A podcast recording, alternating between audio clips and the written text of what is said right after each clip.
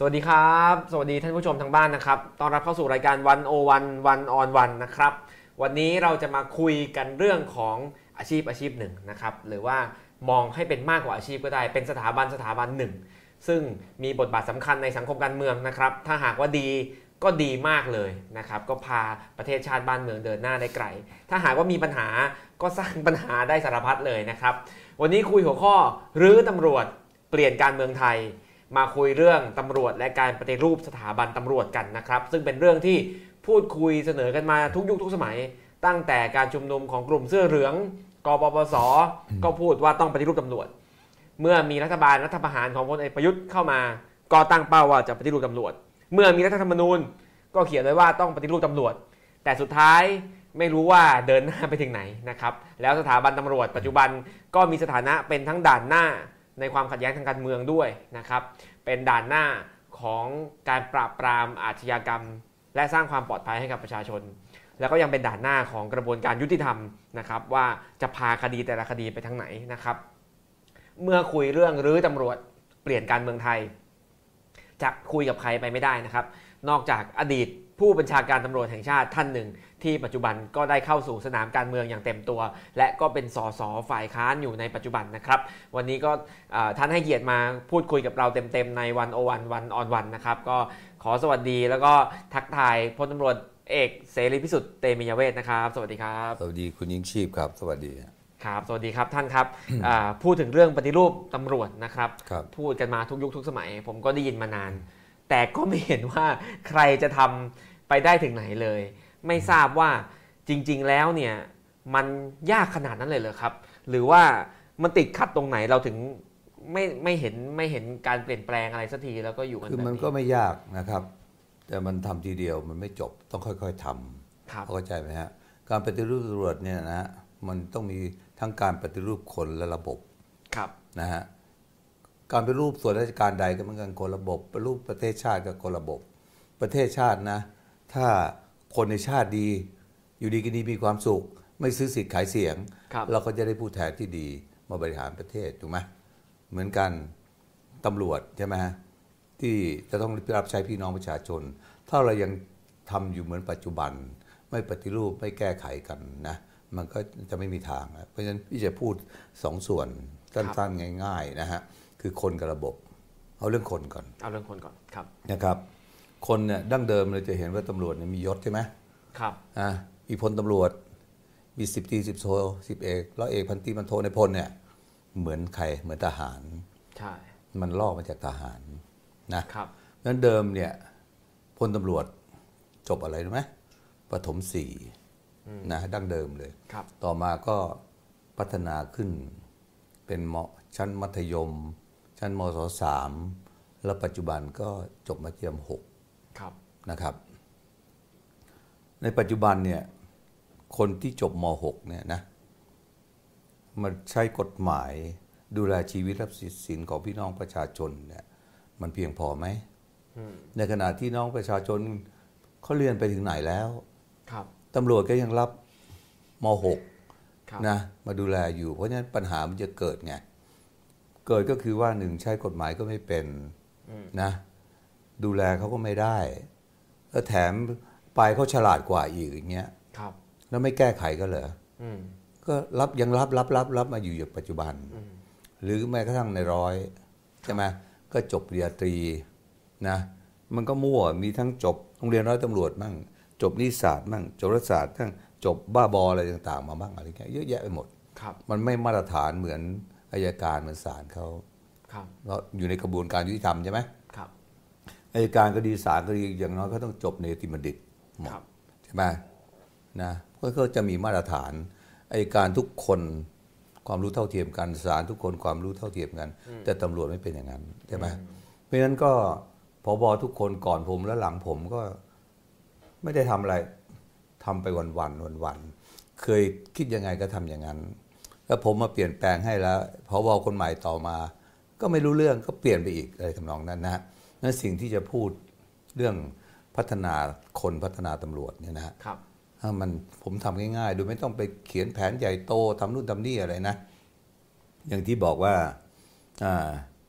ในสิบพลตำรวจเนี่ยในสิบตำรวจเนี่ยนะ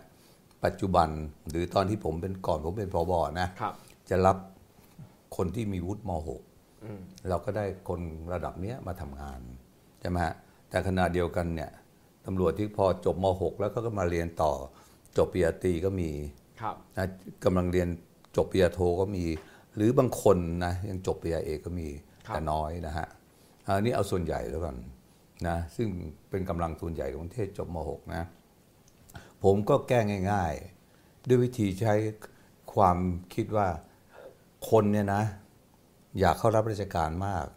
พอพอรับราชการวันนี้ปั๊บโอ้โหมีสวัสดิการเลยอืม ใช่ไหมฮะครับ พ่อแม่นะ ลูกเมีย มีสวัสดิการของรัฐ ใช่ไหมเจ็บครับป่วยรักษาพยาบาลฟรีหมดครับเดี๋ยวนี้คนอยากเข้ารับราชการมาก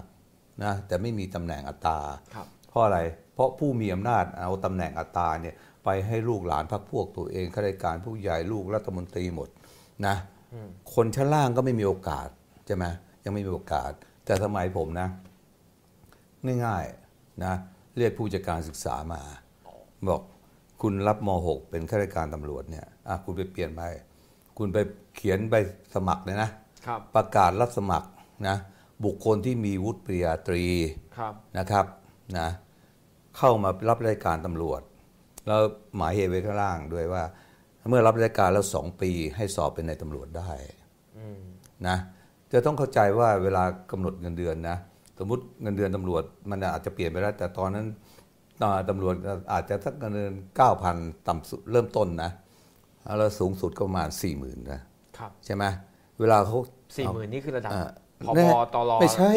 สี่หมื่นเนี่ยชั้นประทวนเนี่ยนะใช่ไหมสูงสุดของประทวนก็คุณเริ่มตั้งแต่เก้าพันก็เก้าเป็นหมื่นหนึ่งหมื่นห้าเรื่อยๆขึ้นไปนะก็จะเป็นในสิบกว่าจะเป็นจ่าก็จะเป็นดาดาบอาวุโสอะไรนะ ใช่ไหมเพราะเวลากำหนดงบประมาณตำรวจคนหนึ่งอะเขาไม่ได้กำหนดเก้าพันบาทนะครับเขากำหนดสี่หมื่นอืมมีตำรวจชั้นประทวนนะแสนแปดแสนเก้าก็สี่หมื่นเข้าไปเงินตั้งเท่าไหร่ใช่ไหมครับ แล้วคุณ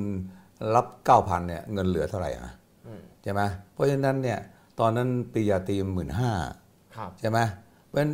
รับในสิบได้รับผู้มีวุฒิปริญญาตรีนะ เราก็ให้เงินเดือนตามวุฒินะ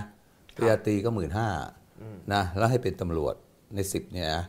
ก็หมื่นห้าก็ยังเหลือเงินเดือนตั้งเยอะใช่ไหมครับงั้นประกาศรับโอ้โหน้องเชื่อไหมมีคนโอ้หลายหมื่นคนเลยนะอืมที่มาสมัครนะเป็นในเป็นในสิบตำรวจครับนะเพื่ออะไรเพื่อหวังที่ว่าอีกสองปีเขาจะได้มีโอกาสเป็นสัญญาบัตรนะนะก็เวลาเปิดสอบเข้ามานะที่สอบคัดเลือกก็นี่มีอ่าเป็นทนายความ นะเป็น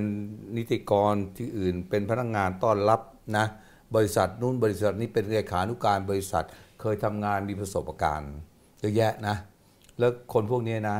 เคยอ่าทำทำหน้าที่อย่างสมมติเป็นพนักงานโรงแรมจบปริญญาตรีนะก็จะรู้สึกว่าจะต้องดูแลรับใช้ผู้อื่นครับมีความสุภาพเรียบร้อยต่างครับๆนี้พอเข้ามาเป็นตำรวจนะนะน้องคิดดูว่ามันจะต่างกันยังไงใช่ไหมครับ เพราะฉะนั้นเนี่ยแค่ชั้นในสิบนะเมื่อเราปลอดรับพวกนี้เข้ามานะเขาเข้ามาเยอะแยะไปครับมันถ้าเปิดรับไปสิบปีนะตั้งแต่พี่เกษียณมาเนี่ยครับป่านนี้ตำรวจจะมีวุฒิปริญญาตรีทั้งหมดนะแล้วไม่ได้ต้องเพิ่มอะไรเลย คนก็มีคุณภาพมากขึ้นครับใช่ไหมฮะนี่ส่วนชั้นในร้อยใช่ไหมฮะปกติเราก็เรียก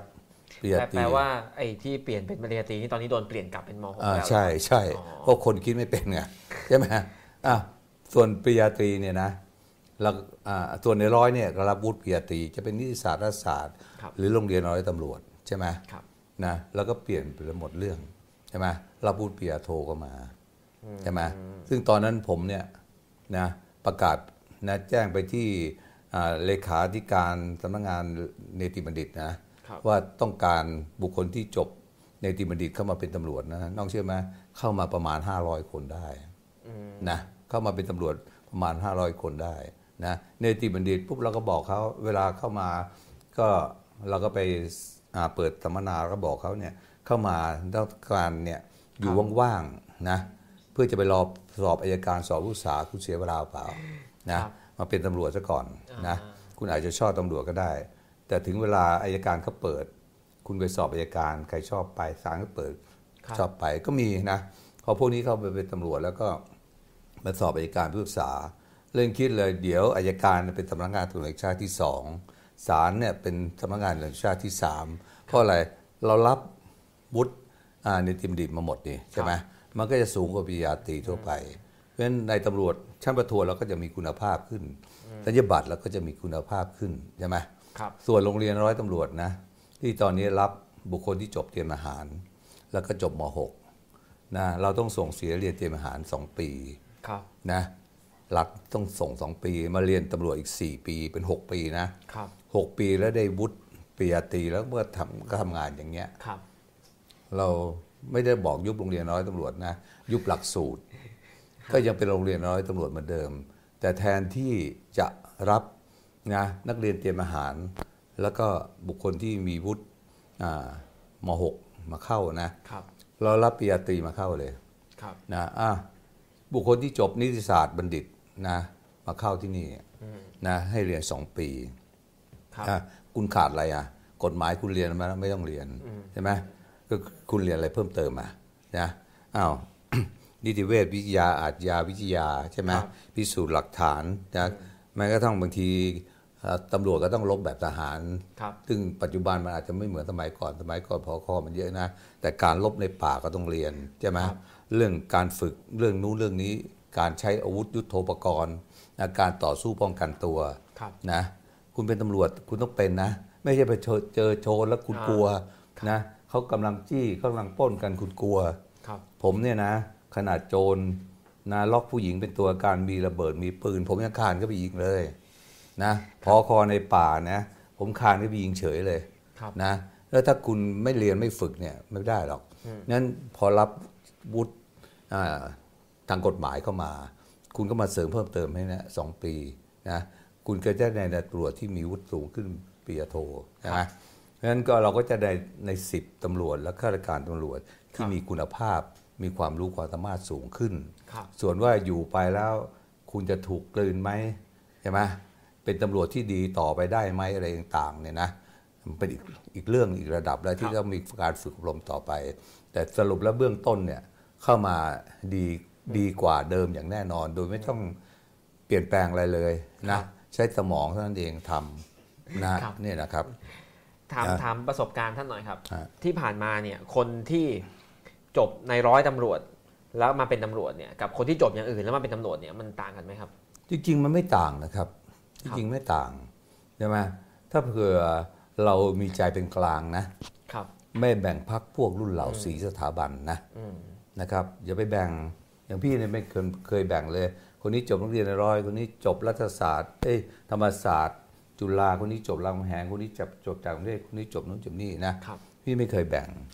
นะเพราะในหลวงรัชกาลที่ 9 บอกให้ยกย่องคนดีสนับสนุนคนดี แล้วควบคุมคนไม่ดีไม่ให้มีอำนาจเพราะฉะนั้นอ่าคุณมาจากไหนครับไม่สำคัญครับเมื่อเข้ามาแล้วใครดีกว่าเก่งกว่า เราต้องยกย่องสนับสนุนคนนั้นผู้นั้นถูกไหมฮะแต่บางทีมัน เลือกสถาบันกัน โดยเฉพาะทหารนี่นะใครไม่จบจบรอไม่มีทางเป็นใหญ่นะเราอื่นก็เหมือนกันคือมันต่างกันวิ่ตรงหมดมีคอนเน็ชันครับใช่ไหมนะถ้าจบจบรอมาก็จะรู้จักคนนั้นคนนี้เยอะหน่อยอย่างเงี้ไม่ยเขาก็ต้องเยอะอยู่ในเหล่าหลักทั้งนั้นไอ้พวกนั้นก็ไปอยู่เหล่าเอ่อกะเลโกราชอะนะครับ ไม่มีโอกาสโตหรอกนะครับนะนี่พูดเรื่องคนที่ขอขอถามอีกนิดนึงครับ อย่างตอนที่ท่านทดลองให้คนจบเนมาเนี่ย ก็คือว่าถ้าจบเนแล้วอยากเป็นตำรวจคือสมัครก็ได้เลยเหรอครับอ่า หรือยังต้องสอบแข่งกันอีกไหมไม่คต้รัอบงสอบเลยอืมขอให้มีวุฒิเนมาได้ได้เป็นตำรวจเลยใช่ เพราะอะไรเพราะปกติเรารับแค่นิติศาสตร์มาสอบแข่งขันใช่ไหมครับอันนี่เนติมดิบเหนือก็ต้องเยอะอ่าใช่ไหมนะครับ ส่วนพอเข้ามาแล้วคุณจะไปเป็นอัยการเป็นผู้ษาก็ไป เดี๋ยวนี้ก็มีผมไปสงไปศาลอะไรผู้ษาบางท่านพอเดินลงจากบาลางก์ก็มายกมือไหว้ผมเป็นตำรวจลูกน้องเก่าท่านอะไรอย่างเงี้ยนะตำรวจเก่าครับเออนะครับแล้วแล้วอย่างอย่างคนที่เขาจบเนจบนิติศาสตร์มาเนี่ยครับ พอเขามาเป็นตำรวจเนี่ยอืมให้ให้เขาไปทำอะไรครับ คือเขาต้องทำกฎหมายเท่านั้นไหมหรือว่าเขายังต้องไปแบบโบกจราจรไหมครับอ้าวนี่ เดี๋ยวจะมาเข้าสู่ระบบงานไงอ้าวได้ครับแต่นี่มันยังเป็นเรื่องของคนอยู่ครับใช่ไหมครับฮะครับอ่าอันนี้เอาแค่สั้นๆนะเรายังไม่พูดถึงที่จะพัฒนาต่อไปต่อเนื่องเพื่อให้เป็นคนดีเป็นตำรวจที่ดีนะครับเพราะฉะนั้นต้องต้องใช้เวลามากพอสมควรครับนะอ่าละมาเข้าเรื่องระบบระบบนะครับ เรื่องระบบนะ งานที่พี่น้องประชาชนจะได้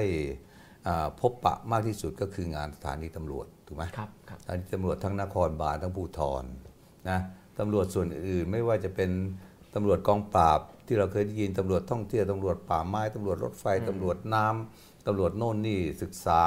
ตำรวจแพทย์เพิดอะไรอย่างเงี้ยนะครับประชาชนเป็นสัมผัสในเรื่องอื่นถูกไหมครับไม่ไม่ค่อยได้นั่น แต่สิ่งสำคัญที่สุดก็คือ จะต้องพัฒนาสถานีตำรวจเนี่ยครับนะครับ ให้ให้เป็นที่ยอมรับของประชาชนครับใช่ไหมและการพัฒนาสถานีตำรวจจะต้องมีความเข้าใจด้วยว่างานที่สถานีตำรวจน่ะมันมีอะไรครับ และงานอะไรสำคัญ งานอะไรหลัก งานอะไรรอง ถ้าไม่รู้ไม่เข้าใจ ก็จัดระบบไม่เป็นครับเมื่อจัดระบบไม่เป็นก็สร้างอาคารสถานที่ เพื่อให้ใช้เป็นที่รองรับ การทำงานของข้าราชการตำรวจก็ไม่เป็นไม่ถูกนะเพราะฉะนั้นต้องเข้าใจระบบซะก่อนนะอย่างผมที่เอามาพูดวันนี้ก็คือผังการจัดสถานีตำรวจครับนะครับผมเดิมตอนสมัยผมยังรับราชกาเปิรดอยู่เปิดขึ้นนะเลยดีไหมครับ ก็ได้ฮะอ่านี่คือนี่นี่คือผังปัจจุบันหรือผังที่ท่านเสนอครับ ผังที่เคยทำมาแล้วแล้วก็ก็ไม่ใส่ใจเขาเขาคิดไม่เป็น แล้วก็คิดผลประโยชน์เป็นหลักอ่ามัมันก็เลยแก้ไขปัญหาไม่ได้นะครับครับ เดิมตอนที่ผมเป็นพบคิดมาสามระดับด้วยกันครับนะครับ ถ้าโรงพักใหญ่ก็มีผู้กำกับเป็นหัวหน้าครับนะครับ ถ้าโรงพักระดับรองเดิมนะเขาใช้รองผู้กำกับเป็นหัวหน้าครับแล้วก็ระดับเล็กสุดก็เป็นสารวัตรเป็นหัวหน้านะแต่เราดูแค่กำหนดชื่อก็ไม่เป็นละครับ มาใช้ว่ารองผู้กำกับหัวหน้าสถานีตำรวจเออ งงละใช่ไหมครับใช่ไหมเอ๊ะทำไมพี่รองเป็นหัวหน้าได้อ่าใช่ไหมพี่ก็เลยเปลี่ยนเป็นสารวัตรใหญ่อ่าอ่าใช่ไหมครับเดิมมันก็มีคำว่าสารวัตรสารวัตรใหญ่รองผู้กำกับผู้กำกับอยู่ครับแล้วเมื่อยุบสารวัตรใหญ่ออกไปใช่ไหมฮะเหมือนอย่างยุบเอ่อผู้ช่วยผู้จัดการออกไปครับใช่ไหมฮะอันนี้ยุบสารวัตรใหญ่ออกไปก็เลยเลิกใช้ไอ้คนในตอรอเนี่ยคิดไม่เป็นหรอก เพราะไม่เคยทำงานถูกไหมคิดไม่ทำงานก็คิดอย่างเงี้ยอันนี้ผู้กำกับ นี่รองผู้กำกับนะสารวัตรพี่ก็ไปเปลี่ยนเป็นสารวัตรใหญ่ซะครับนะครับเดี๋ยวนี้เขียนพรบตำรวจที่กำลังเข้าสภาเดี๋ยวนี้ก็ลืมไปแล้วหายไปอีกแล้วอ๋อที่ต้องบอกอาสสผมคนหนึ่งเป็นกรรมธิการเป็นตำรวจด้วยเป็นกรรมธิการตำรวจครับให้ไปแก้ไขกฎหมายให้ได้นะครับครับ นี่พอเข้ามาสู่ระดับสถานีตำรวจอย่างตามผังเนะฮะครับก็เขียนเขียนไว้ตามเลยตามเนี้ยนะ ว่ามันควรจะจัดผังการ สสถานีตำรวจยังไงมีงานอะไรบ้าง ครับ ยกตัวอย่างนะครับ เอาเรื่องของงานก่อน เห็นงานส่วนแรกเนี่ย ด้านซ้ายมือสุดคือฝ่ายอำนวยการครับนะครับ ฝ่ายอำนวยการมีหน้าที่อะไร รับผิดชอบนะ งานธุรการการพลข่าว แผนนโยบายส่งบำรุงการเงินนะครับอืมนะสถิติคดีต่าง ๆ ทั้งหลายทั้งปวงครับเก็บสำนงสำนวนการสอบสวนทั้งหมด เดี๋ยวนี้สถานีตำรวจนะ มันไม่เป็นระบบอย่างนี้นะครับ ให้มีฝ่ายอำนวยการให้เขาเรียกสารวัตรธุรการอยู่นะครับ นะมันก็ทำงานกันไม่เป็น เพราะคนไม่อยากมาอยู่นะไม่สนใจอยากไปอยู่ไอ้สืบสวนปราบปรามไม่อยากจะไปอยู่ผลประโยชน์อะครับ เข้าใจไหม นะครับนั่นก็เลยไม่สนใจไม่ใส่ใจ ครับ พนักงานทำสำนวนเสร็จสมมติขวามือคือพนักงานสอบสวนทำสำนวนเสร็จนะย้ายไปกลัวสำนวนไปด้วยอืมใช่ไหมไอ้นี่ไม่มีสำนวน อืม พอเขาจะหาสำนวนไม่มีแล้วครับ นะอย่างศาลเนี่ยนะแต่ก่อนเขามีจ่าศาลครับเดี๋ยวนี้เขาเรียกผู้อำนวยการศาลครับครับนะฮะผู้อำนวยการศาลก็คือฝ่ายอำนวยการนี่ทั้งหมดเลยนะครับพวกศาลทำคดีเสร็จนะส่งเสมียนเสมียนหน้าบัลลังก์ก็ต้องเอาสำนวนมาเก็บที่ครับที่ที่อ่าผู้อำนวยการศาลครับก็จะคุมระบบคุมอะไรเป็นอย่างดีอะถ้าตำรวจนะอยากจะเจริญก้าวหน้าจากระบบก็ไปดูที่ศาลก็ได้ครับนะตั้งแต่ศาลอ่า จังหวัดศาลอาญาลงไปศาลอุทธรณ์ศาลฎีกาไปดูระบบก็ได้เลยครับไปเรียนแบบเขาได้แล้วคิดให้เป็นใช่ไหมฮะทุกวันฝ่ายแรทุกวันนี้คือฝ่ายนี้เหมือนไม่มีอยู่ มีแต่ทำงานไม่เป็น เพราะเอาคนที่มันแบบโรยถ้วยอะ ไม่มีที่อื่นจะไปนะฮะนะไม่ใช่ไม่มีเส้นไม่มีสายอะไรต่างๆนะมาอยู่ครับนะครับนะมันก็เลยไม่คิดไม่ทำอะไรต่างๆเหล่านี้นะครับนะ ส่วนที่สองเรียกว่าฝ่ายจราจรคงจะเห็นครับเขาคจรางจรไม่ต้อนึงกพูดภาพแล้วมันออกยังมีนะครับผมนะครับ ฝ่ายที่สามเป็นฝ่ายกิจการพิเศษ ซึ่งจะรับผิดชอบงานอะไรที่ไม่เกี่ยวกับอาชญากรรม งานอะไรที่ไม่เกี่ยวกับการจราจรนะครับนะครับ อย่างรับเสด็จอ่าใช่ไหมครับเรื่องม็อบครับเรื่องความมั่นคงครับเรื่องการป้องกันประเทศ งานของตำรวจตระเวนชายแดนอะไรต่างๆครับเหล่านี้นะที่ที่จะต้องเข้ามาส่วนในส่วนเกี่ยวข้องเหล่านี้ครันะบถือว่า เป็นงานกิจการพิเศษที่ไม่เกี่ยวกับงานอ่าสืบสวนปราบปรามอาชญากรรมครับเมื่อจัดอันนี้สามส่วนก็ให้มีรองผู้กำกับสักคนรับผิดชอบครับใช่ไหมฮะอ่ามาส่วนในเนื้อป้องกันปราบปรามอาชญากรรม อันนี้สำคัญครับนะครับส่วนสีน้ำเงินหรือสีฟ้าอันแรกเนี่ยเรียกว่าฝ่ายป้องกันอาชญากรรมครับนะครับทำไมเรียกว่าฝ่ายป้องกัน เดี๋ยวนี้ก็ยังใช้ฝ่ายป้องกันปราบปรามนะอืม พี่เราเปลี่ยนเป็นฝ่ายป้องกันแล้วนะ ต่อมาไอ้คนไม่รู้ก็เปลี่ยนกับเปลี่ยนกลับเป็นครับฝ่ายป้องกันปราบปรามครับนะ ที่มันมันเปลี่ยนกลับเพราะอะไรเพราะมันทนประโยชน์ไม่ได้ไอ้ฝ่ายป้องกันอาชญากรรมน้องต้องคิดคิดให้ดีนะ พี่น้องประชาชนที่ติดตามฟังเลยนะ คือที่สถานีตำรวจนะฝ่ายนี้สำคัญที่สุดครับนะ คุณจะต้องคิดวางแผนนะ จะป้องกันอาชญากรรมยังไงไม่มีเกิดขึ้นแม้แต่คดีเดียวครับใช่ไหมถ้าตรงนี้ทำดีนะ มันจะไม่มีเกิดขึ้นอ่าจะไม่ต้องมีฝ่ายสืบสวนปราบปรามไม่ต้องมีสืบสวนสอบสวน พนักงานสอบสวนทิ้งไปได้เลย ฝ่ายอื่นสบาย เพราะฉะนั้นงานนี้สำคัญที่สุดครับ คือจะทำไงต้องใช้คนวัสดุอุปกรณ์เครื่องไม้คือมือยานพาหนะนะมีเที่ยวที่มีอยู่นะเพื่อทำวางแผนป้องกันในพื้นที่ตั้งด่านตั้ง จุดสกัด สายตรงสายตรวจเดินเท้ามอเตอร์ไซค์จักรยานยนต์ทำนู่นทำนี่เพื่ออะไรไม่ให้มีคดีเกิดขึ้นครับ แม้แต่คดีเดียวเพราะฉะนั้นอันนี้สำคัญแต่ไม่มีผลประโยชน์ไงครับมันไม่มีผลประโยชน์ มันก็เลยไม่มีใครใส่ใจอยากจะอยู่ แล้วตอนนั้นอยู่ปุ๊บมันก็เลยยุบเอาป้องกันกับปราบปรามไปรวมกันอ๋อพอป้องเนี่ยถ้าปัจจุบันดูผังปัจจุบันเนี่ยจะเป็นป้องกันปราบปรามครับแล้วใครมันจะทำป้องกันอืมมันก็จะไปทำแต่ปราบปรามอะไปจับ คครับนก็เมืองกูก็ได้เงินอ่าจะจับบ่อนกูก็ได้เงินอ่าใช่ไหมมันก็เลยไม่ทำงานป้องกันไงครับมันคือที่บอกต้องมีฝ่ายป้องกันอาชญากรรมครับ ถ้าทำตรงนี้ให้ดีนะ ทุกอย่างจบหมดเลยอืมนะทุกอย่างจบครับนะนะครับเอาทีนี้เมื่อมีฝ่ายป้องกันอาชญากรรมแล้วนะ แต่เราก็ต้องคิดว่าทำยังไงก็แล้วแต่นะ มันก็คงไม่สามารถที่จะป้องกันไม่ให้มีคดีเกิดขึ้นได้หรอกมันก็ต้องมีคนลักลอบค้ายาเสพติด ครับคนลักลอบนำคนเข้าเมืองยิ่งตอนนี้นะนำพม่าเข้ามานำใครๆเข้ามาอะไรอย่างเงี้ยนะครับนะมันเป็นผลประโยชน์ทั้งนั้นนะต้องมีคนลักลอบตัดไม้ทำลายป่า ต้องมีคนกระทำผิดพระราชบัญญัติต่าง ๆ เนี่ยครับนะครับมันก็เลยมีฝ่ายสืบสวนปราบปรามอืมฝ่ายสืบสวนปราบปรามนี่รับผิดชอบนะคดีความผิดอาญาที่เกี่ยวกับพระราชบัญญัติทุกฉบับครับโอ้มีเยอะแยะเลยครับ หลายร้อยฉบับเลย นะฝ่ายสืบสวนปราบปรามเนี่ยรับผิดชอบ คุณไม่ต้องไปสนใจเลยที่ไปเป็นฝ่ายป้องกัน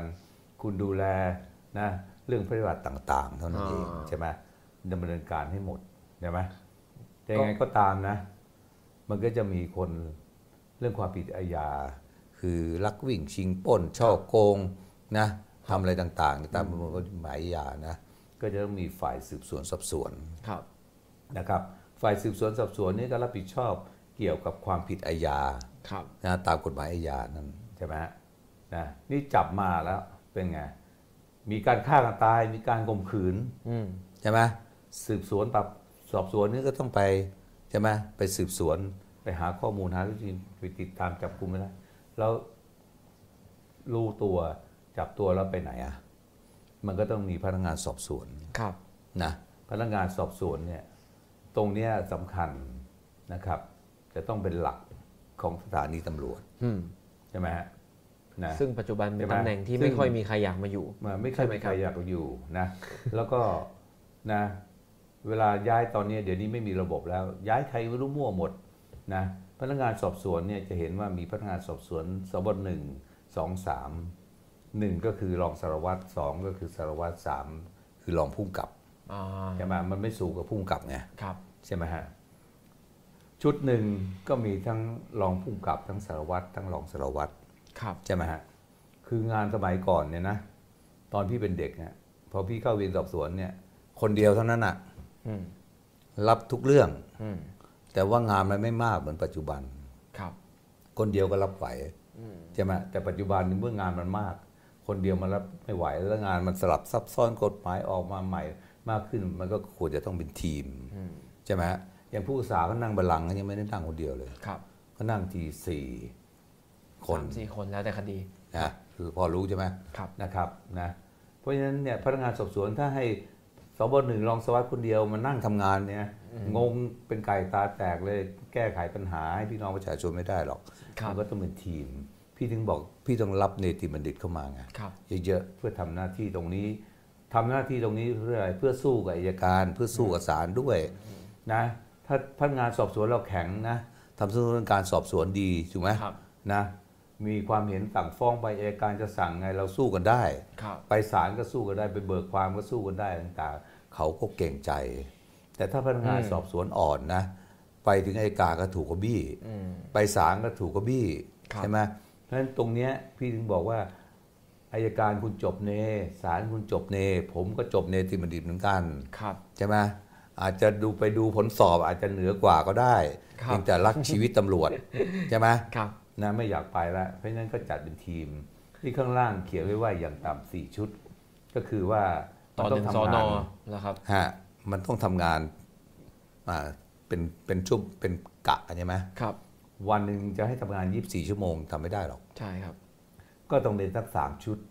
ใช่ไหมอืมอืมชุดละแปดชั่วโมงครับนะ ชุดที่สี่ก็คือพอรุ่งขึ้นก็หมุนหมุนไงอืมมาหมุนเข้าแล้วครัก็บสลับหมุนเวียนกันไปครับคืออย่างน้อยต้องสี่ชุด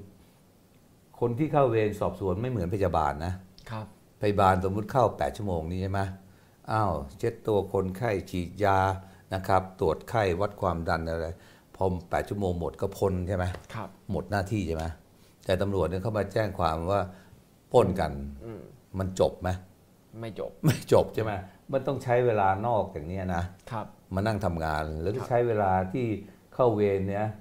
ยังไม่มีใครมาแจ้งความก็ทำงาน เรียกคนมาสอบปากคำทำนู่นทำนี่ แล้วออกเวรก็ต้องทำงานครับเพราะฉะนั้นสี่ชุดนะถ้าโรงพักใหญ่จริงๆงานเยอะๆยังไม่พอ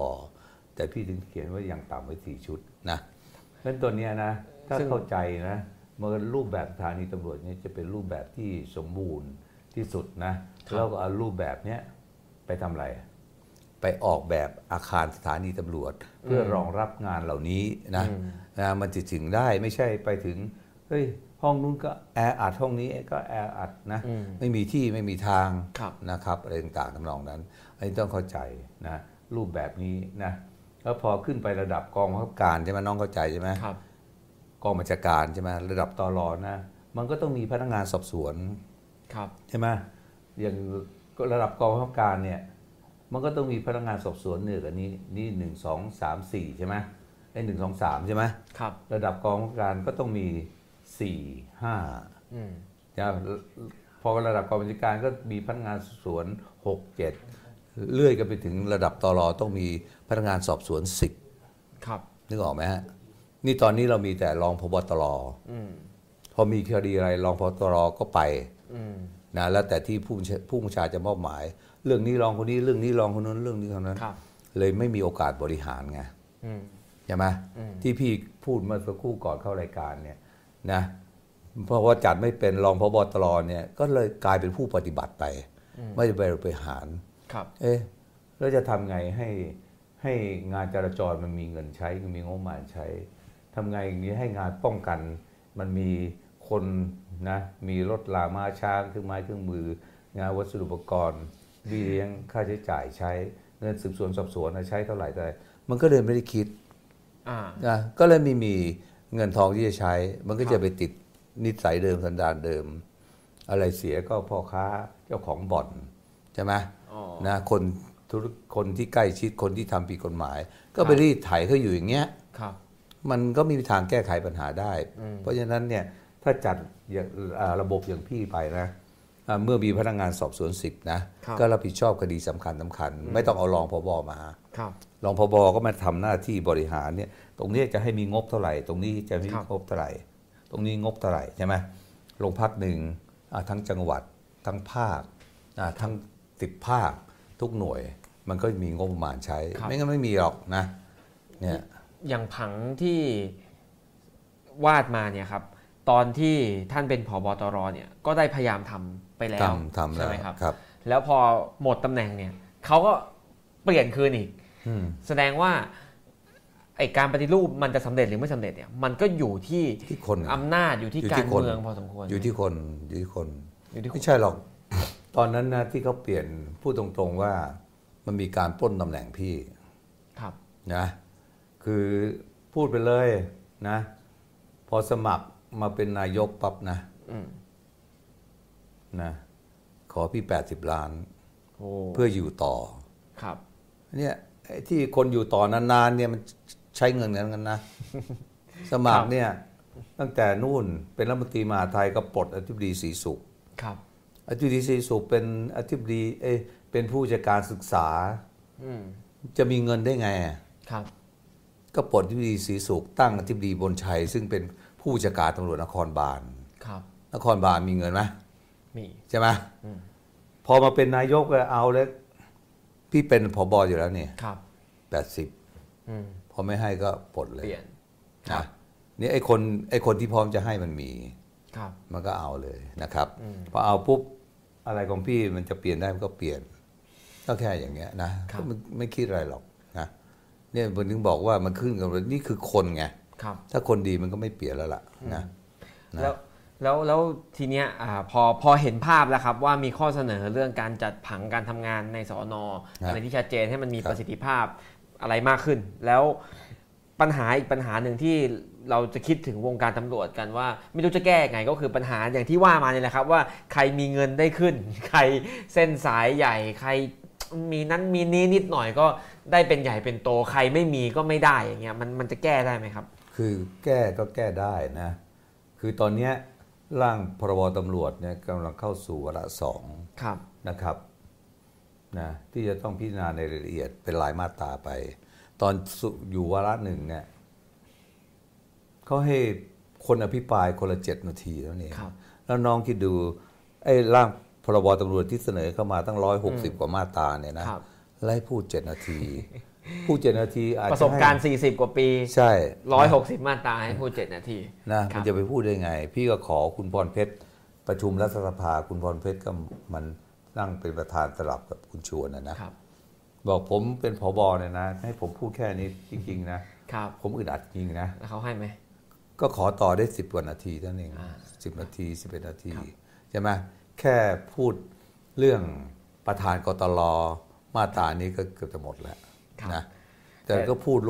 วกๆๆๆนะยกตัวอย่างอย่าพูดนะก็ยังเขียนอีกนะคณะการข้าราชการตำรวจประกอบด้วยหนึ่งนายกรัฐมนตรีเป็นประธานกตลครับ น้องคุณเป็นนายกคุณไม่มีงานทำแล้วเหรอคุณเป็นทั้งประธานกตลครับ คุณเป็นทั้งทั้งคุณเป็นทั้งนายกก่อนอืมคุณเป็นทั้งรัฐมนตรีกลาโหมคุมทหารครับคุณประธานกตลคุมตำรวจครับนะคุณเป็น หัวหน้าเศรษฐกิจที่มีเป็นประธานคณะกรรมการต่างๆ ทั้ง 40 50 เรื่องเนี่ยครับนะแล้วแล้วคุณทำได้อย่างเงี้ยนะ คุณเป็นทำไมเนี่ยตำรวจพี่บอกวันนั้นบอกตำรวจมันไม่ปฏิวัติหรอกปฏิวัติไม่ได้ เพราะจะซื้ออาวุธยุทโธปกรณ์ต่าง ๆ มันก็ซื้อไม่ได้ทหารมันคุมครับใช่ไหมตำรวจไม่ปฏิวัติหรอกมันจะเป็นอะไรต้องนายกต้องมาเป็นครับให้คนอื่นก็เป็นบ้างที่ คุณเป็นพบทบใช่ไหม คุณยึดอำนาจปุ๊บคุณเป็นนายกเลยครับ แล้วคนก็เป็นพบตรเขาจะเป็นแค่ประธานกตลเนี่ยครับไม่ได้เหรอใช่ไหมครับประสบการณ์เขา40 ปีนะเพราะฉะนั้นควรจะเปลี่ยนใหม่ได้แล้ว นายกไม่ต้องเป็นประธานกตลครับนะก็ให้อดีตผู้จัดการตำรวจแห่งชาติเนี่ยนะที่คืออดีตก็คือผู้อาวุโสกว่าครับผู้จัดการตำรวจแห่งชาติใช่ไหมให้อดีตผู้จัดการตำรวจแห่งชาติที่เขาสมัครใจครับนะครับ ที่จะเป็นประธานกตลเนี่ยสมัครใจ แล้วให้ข้าราชการตำรวจระดับครับไหน ระดับสมมติพันตำรวจเอกขึ้นมาครับเลือกกันใช่ไหมให้เป็นประธานอืมใช่ไหมเราก็จะได้ประธานกตลแล้วเขาก็มีความรู้ความสามารถด้วย แต่คุณไม่มีประสบการณ์ คุณก็ชี้เอาอย่างงู้นเอาชี้เอางี้อืมแล้วพบตรเขาปฏิบัติตามคุณก็จะปลดเขาเพราะงั้นครับพบตรมันก็กลุ่มครับท่านครับท่านทุกอย่างก็เลยไม่มีสมองที่จะคิดเองไงความจริงเขาอยากจะคิด แต่ก็ถูกบีบตัวนี้ไงครับใช่ไหมเพราะมีอำนาจที่ก็จะย้ายเขาได้ปลดเขาได้ต่างๆอย่างนี้ใช่ไหมแต่ถ้าเลือกมาจากข้าราชการตำรวจนี่แล้วนะครับนะ การเมืองก็ยุ่งไม่ได้แทรกไม่ได้แล้วจำได้ไหมสมัยคุณประวิตยครับวงสุวรรณนะรองนายกแต่เขามอบให้เป็นประธานกตลช่วงนั้นข่าวซื้อขายตำแหน่งมากมายมหาศาลครับนะครับแล้วเปลี่ยนระบบนะอ่าอ่า ระดับในพลขึ้นไปกตรมีอำนาจพิจารณา โดยคพรับบเป็นผู้ทำบัญชีนะถ้าระดับต่ำมาพันเอกพิเศษรองผู้การเนี่ยเป็นเรื่องของผู้จัดการนะเขาแยกกันทำอย่างนี้นะ แต่พอคุณประวิตรมาเนี่ยลบทิ้งหมด ให้พบพิจารณาหมดอืมแล้วพบจะไปรู้เรื่องอะไรล่ะไอ้ไอ้ข้าราชการตำรวจนะตามต่างจังหวัดต่างจังหวัดแต่งตั้งมาอ้าวคนตายไปแล้วอ้าวแต่งตั้งมาคนย้ายไปแล้วอะไรต่างๆเพราะครับข้อมูลมันอยู่ที่พื้นที่ใช่ไหมครับ อย่างเนี้ยแล้วข่าวซื้อขายตำแหน่งมากมายมหาศาลน้องคงรู้อะใช่ไหมครับนะคือประธานกตรเนี่ยจะเป็นคนที่มีอำนาจในการโยกย้ายสูงสุดไม่ใช่ไหมครับ ไม่ใช่ตามระบบเนี่ยย้ายแต่งตั้งพบตรได้ตำแหน่งเดียวก็อ่าจบแล้วครับถูกไหมนะทีนี้แล้วท่านก็แล้วเลยเสนอว่างั้นให้ประธานกตรมาจากการเลือกตั้งเออซะนะของข้าราชการตำรวจแล้วแล้วในพลทั้งหลายเนี่ยพบตรจะต้องทำบัญชีครับ เพื่อเสนอคณะกรรมการใช่ไหมแล้วจริง ๆ แล้วผู้ที่มีอำนาจก็เขียนมาที่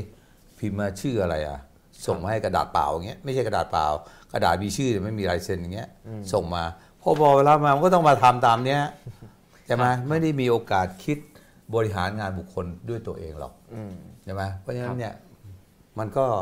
จะเจริญได้ไงนะแล้วมาข้อสองที่พี่พูดวันนั้นนะ ข้อสองพบตรเป็นรองประธานนะข้อสามไปเอาใครไม่รู้ปลัดกระทรวงมหาดไทยปลัดกระทรวงยุติธรรมนะผู้อ่าเลขาธิการสภาความมั่นคงอย่างงู้นอย่างนี้ มาเป็นกตรปะโถเอ้ยครับมึงไม่ได้รู้เรื่องตำรวจอะไรเลยครับนะครับ เอามาทำไมงั้นเอาตำรวจไปเป็นอ่ากรรมกรรมธิไอ้กรรมการของทหารบางที่ครับใช่ไหมครับอายการเขา คนยังไปเกี่ยวข้องไม่ได้เลยครับศาลกตเนี่ยไม่มีใครไปเกี่ยวข้องยุ่งเขาได้นะอืมใช่ไหมอย่างศาลเนี่ยประธานศาลฎีกา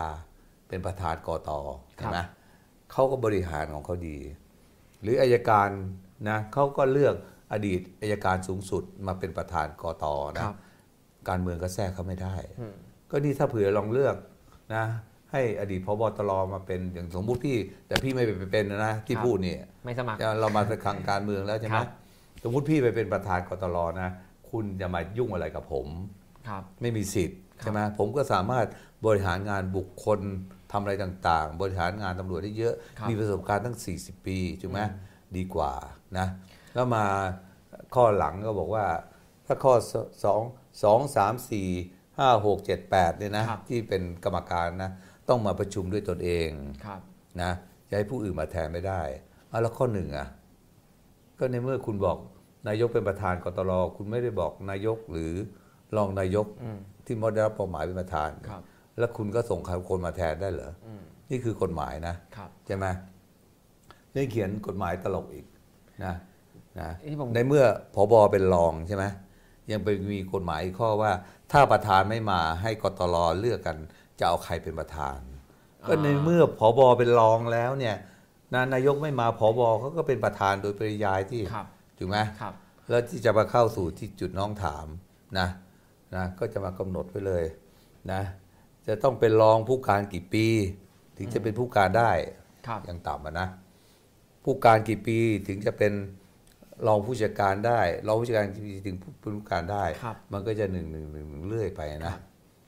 แต่ว่ามี ข้อสุดท้ายไงนะครับ แล้วแต่นะถ้าเห็นกตรเห็นสมควรก็ยกเว้นได้อ๋อมันมีทำไมข้อนี้ ไอ้ข้อนี้มันเปิดให้มีการทุจริตซื้อขายกันอืมอืมจะมามีตั๋วม้าตั๋วช้างตั๋วเฮงซวยอะไรเข้ามา มันก็เดี๋ยวครับข้อนี้ ถ้ากตรเห็นสมควร มันต้องเลิกแล้วเมื่อคุณกำหนดตำแหน่งไว้อย่างนี้แล้วนะหลักเกณฑ์เป็นยังไงก็เป็นนะไปอย่างนั้นนะซึ่งของเดิมนะน้องพูดจริงๆนะ สมัยพี่นะมันยังดีกว่าตอนนี้นะอืม นะสมัยพี่เนี่ยพอระดับถึงผู้ช่วยนะครับก็ถือว่าทุกคนเนี่ยทำงานทำงานมากว่าจะเป็นผู้ช่วยพบเนี่ยนะ ก็ถือว่าผ่านงานมาพอสมควรแล้วครับนะเพราะฉะนั้นเขาให้พี่นาตามอาวุโสนะครับเขาเขียนไว้เลยอืมการแต่งตั้งข้าราชการตำรวจระดับผู้ช่วยพบตรขึ้นไปครับนะก็คือผู้ช่วยรองพบนะครับให้พี่นาตามระดับอาวุโสครับอย่างพี่เนี่ยเป็นพบตร ก็พี่เป็นรองเบอร์หนึ่งครับถึงได้เป็นอืมนะมาสมัยปัจจุบันเนี่ยเป็นไง จากทิประดับไหน บวยสุดขึ้นมาครับ อย่างเงี้ยนะครับอย่างนี้เสียเงินหรือเปล่า ไม่รู้ ไม่รู้ใช่ไหมไม่รู้ใช่ไหมใช่ไหมครับแล้วเป็นนานด้วยอ่าใช่ไหมครับนะมันเป็นอย่างนั้นนะที่ถามว่าเอ่อผมอยากรู้ว่าโอเคมันมีโครงสร้างที่กฎหมายมันมีผลมากใช่ไหมครับ ตอนเนี้ยครับพรบตำรวจเนี่ย ร่างพรบตำรวจก็อยู่วาระสองใช่ไหมครับครับ สมมุติว่านะครับมันออกมาดี สมมติว่าสุดท้ายมันออกมาดีเลยเนี่ย มันเพียงพอในการจะปฏิรูปโครงสร้างและแก้ปัญหาได้ไหมไม่ได้หรือว่ามันต้องมีอย่างอื่นต้องทำอีก ไม่ได้อะเพราะครัเขาบไม่ไม่ไม่รู้รายละเอียดอย่างลึกๆอย่างพี่เนี่ยอ่าต้องไปนะครับว่าระดับสอนออย่างนี้ฮะฮะครับคซึ่รังบไอ้แผนผังระดับสอนอเนี่ยไม่ไม่ได้อยู่ในพรบไม่ได้อยู่ในร่างพรบเป็นมีทางปฏิบัติต่างเขียนหากเขียนไม่เป็นด้วยครับยังเขียนว่ารองผู้กำกับหัวหน้าสถานีตำรวจอยู่อีกครับนะอยู่ในกฎหมายมันน่าอายนะครับ มันน่าอายเพราะใช้คำพูดไม่เป็นนะนะอย่างครับพี่ผมตอนพี่เป็นผบนะ เราไม่ต้องทำอะไรเลยดูน้องดูนะอ่าสถานีตำรวจภูธรอำเภอบางละมุง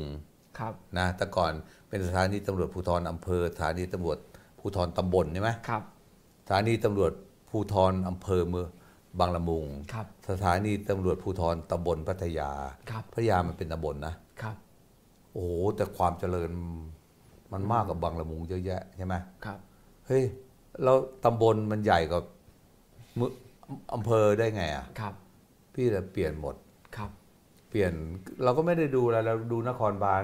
สถานีตำรวจนครบาลไม่เห็นมีเขตอะไรเลยครับ หรือแต่ก่อนถ้าเป็นอำเภอนะ ไม่เห็นสถานีตำรวจนครบาลอำเภอธนบุรีสถานีตำรวจนครบาลอะไรเลยครับ ก็เป็นนครบาลไป พี่ก็เปลี่ยนเป็น สถานีตำรวจภูธรตัดคำว่าอำเภอ ตัดคำว่าตำบลออกหมดนะ เข้าใจง่ายนะกว่า เข้าใจง่ายกว่า แล้วขยายปรับตามชุมชนตามความเจริญอะไรต่างๆ ได้ง่ายนะครับเดี๋ยวนี้ก็ยังใช้อยู่ครับนะแล้วสิ่งที่พี่ยังเสียดายก็คือว่า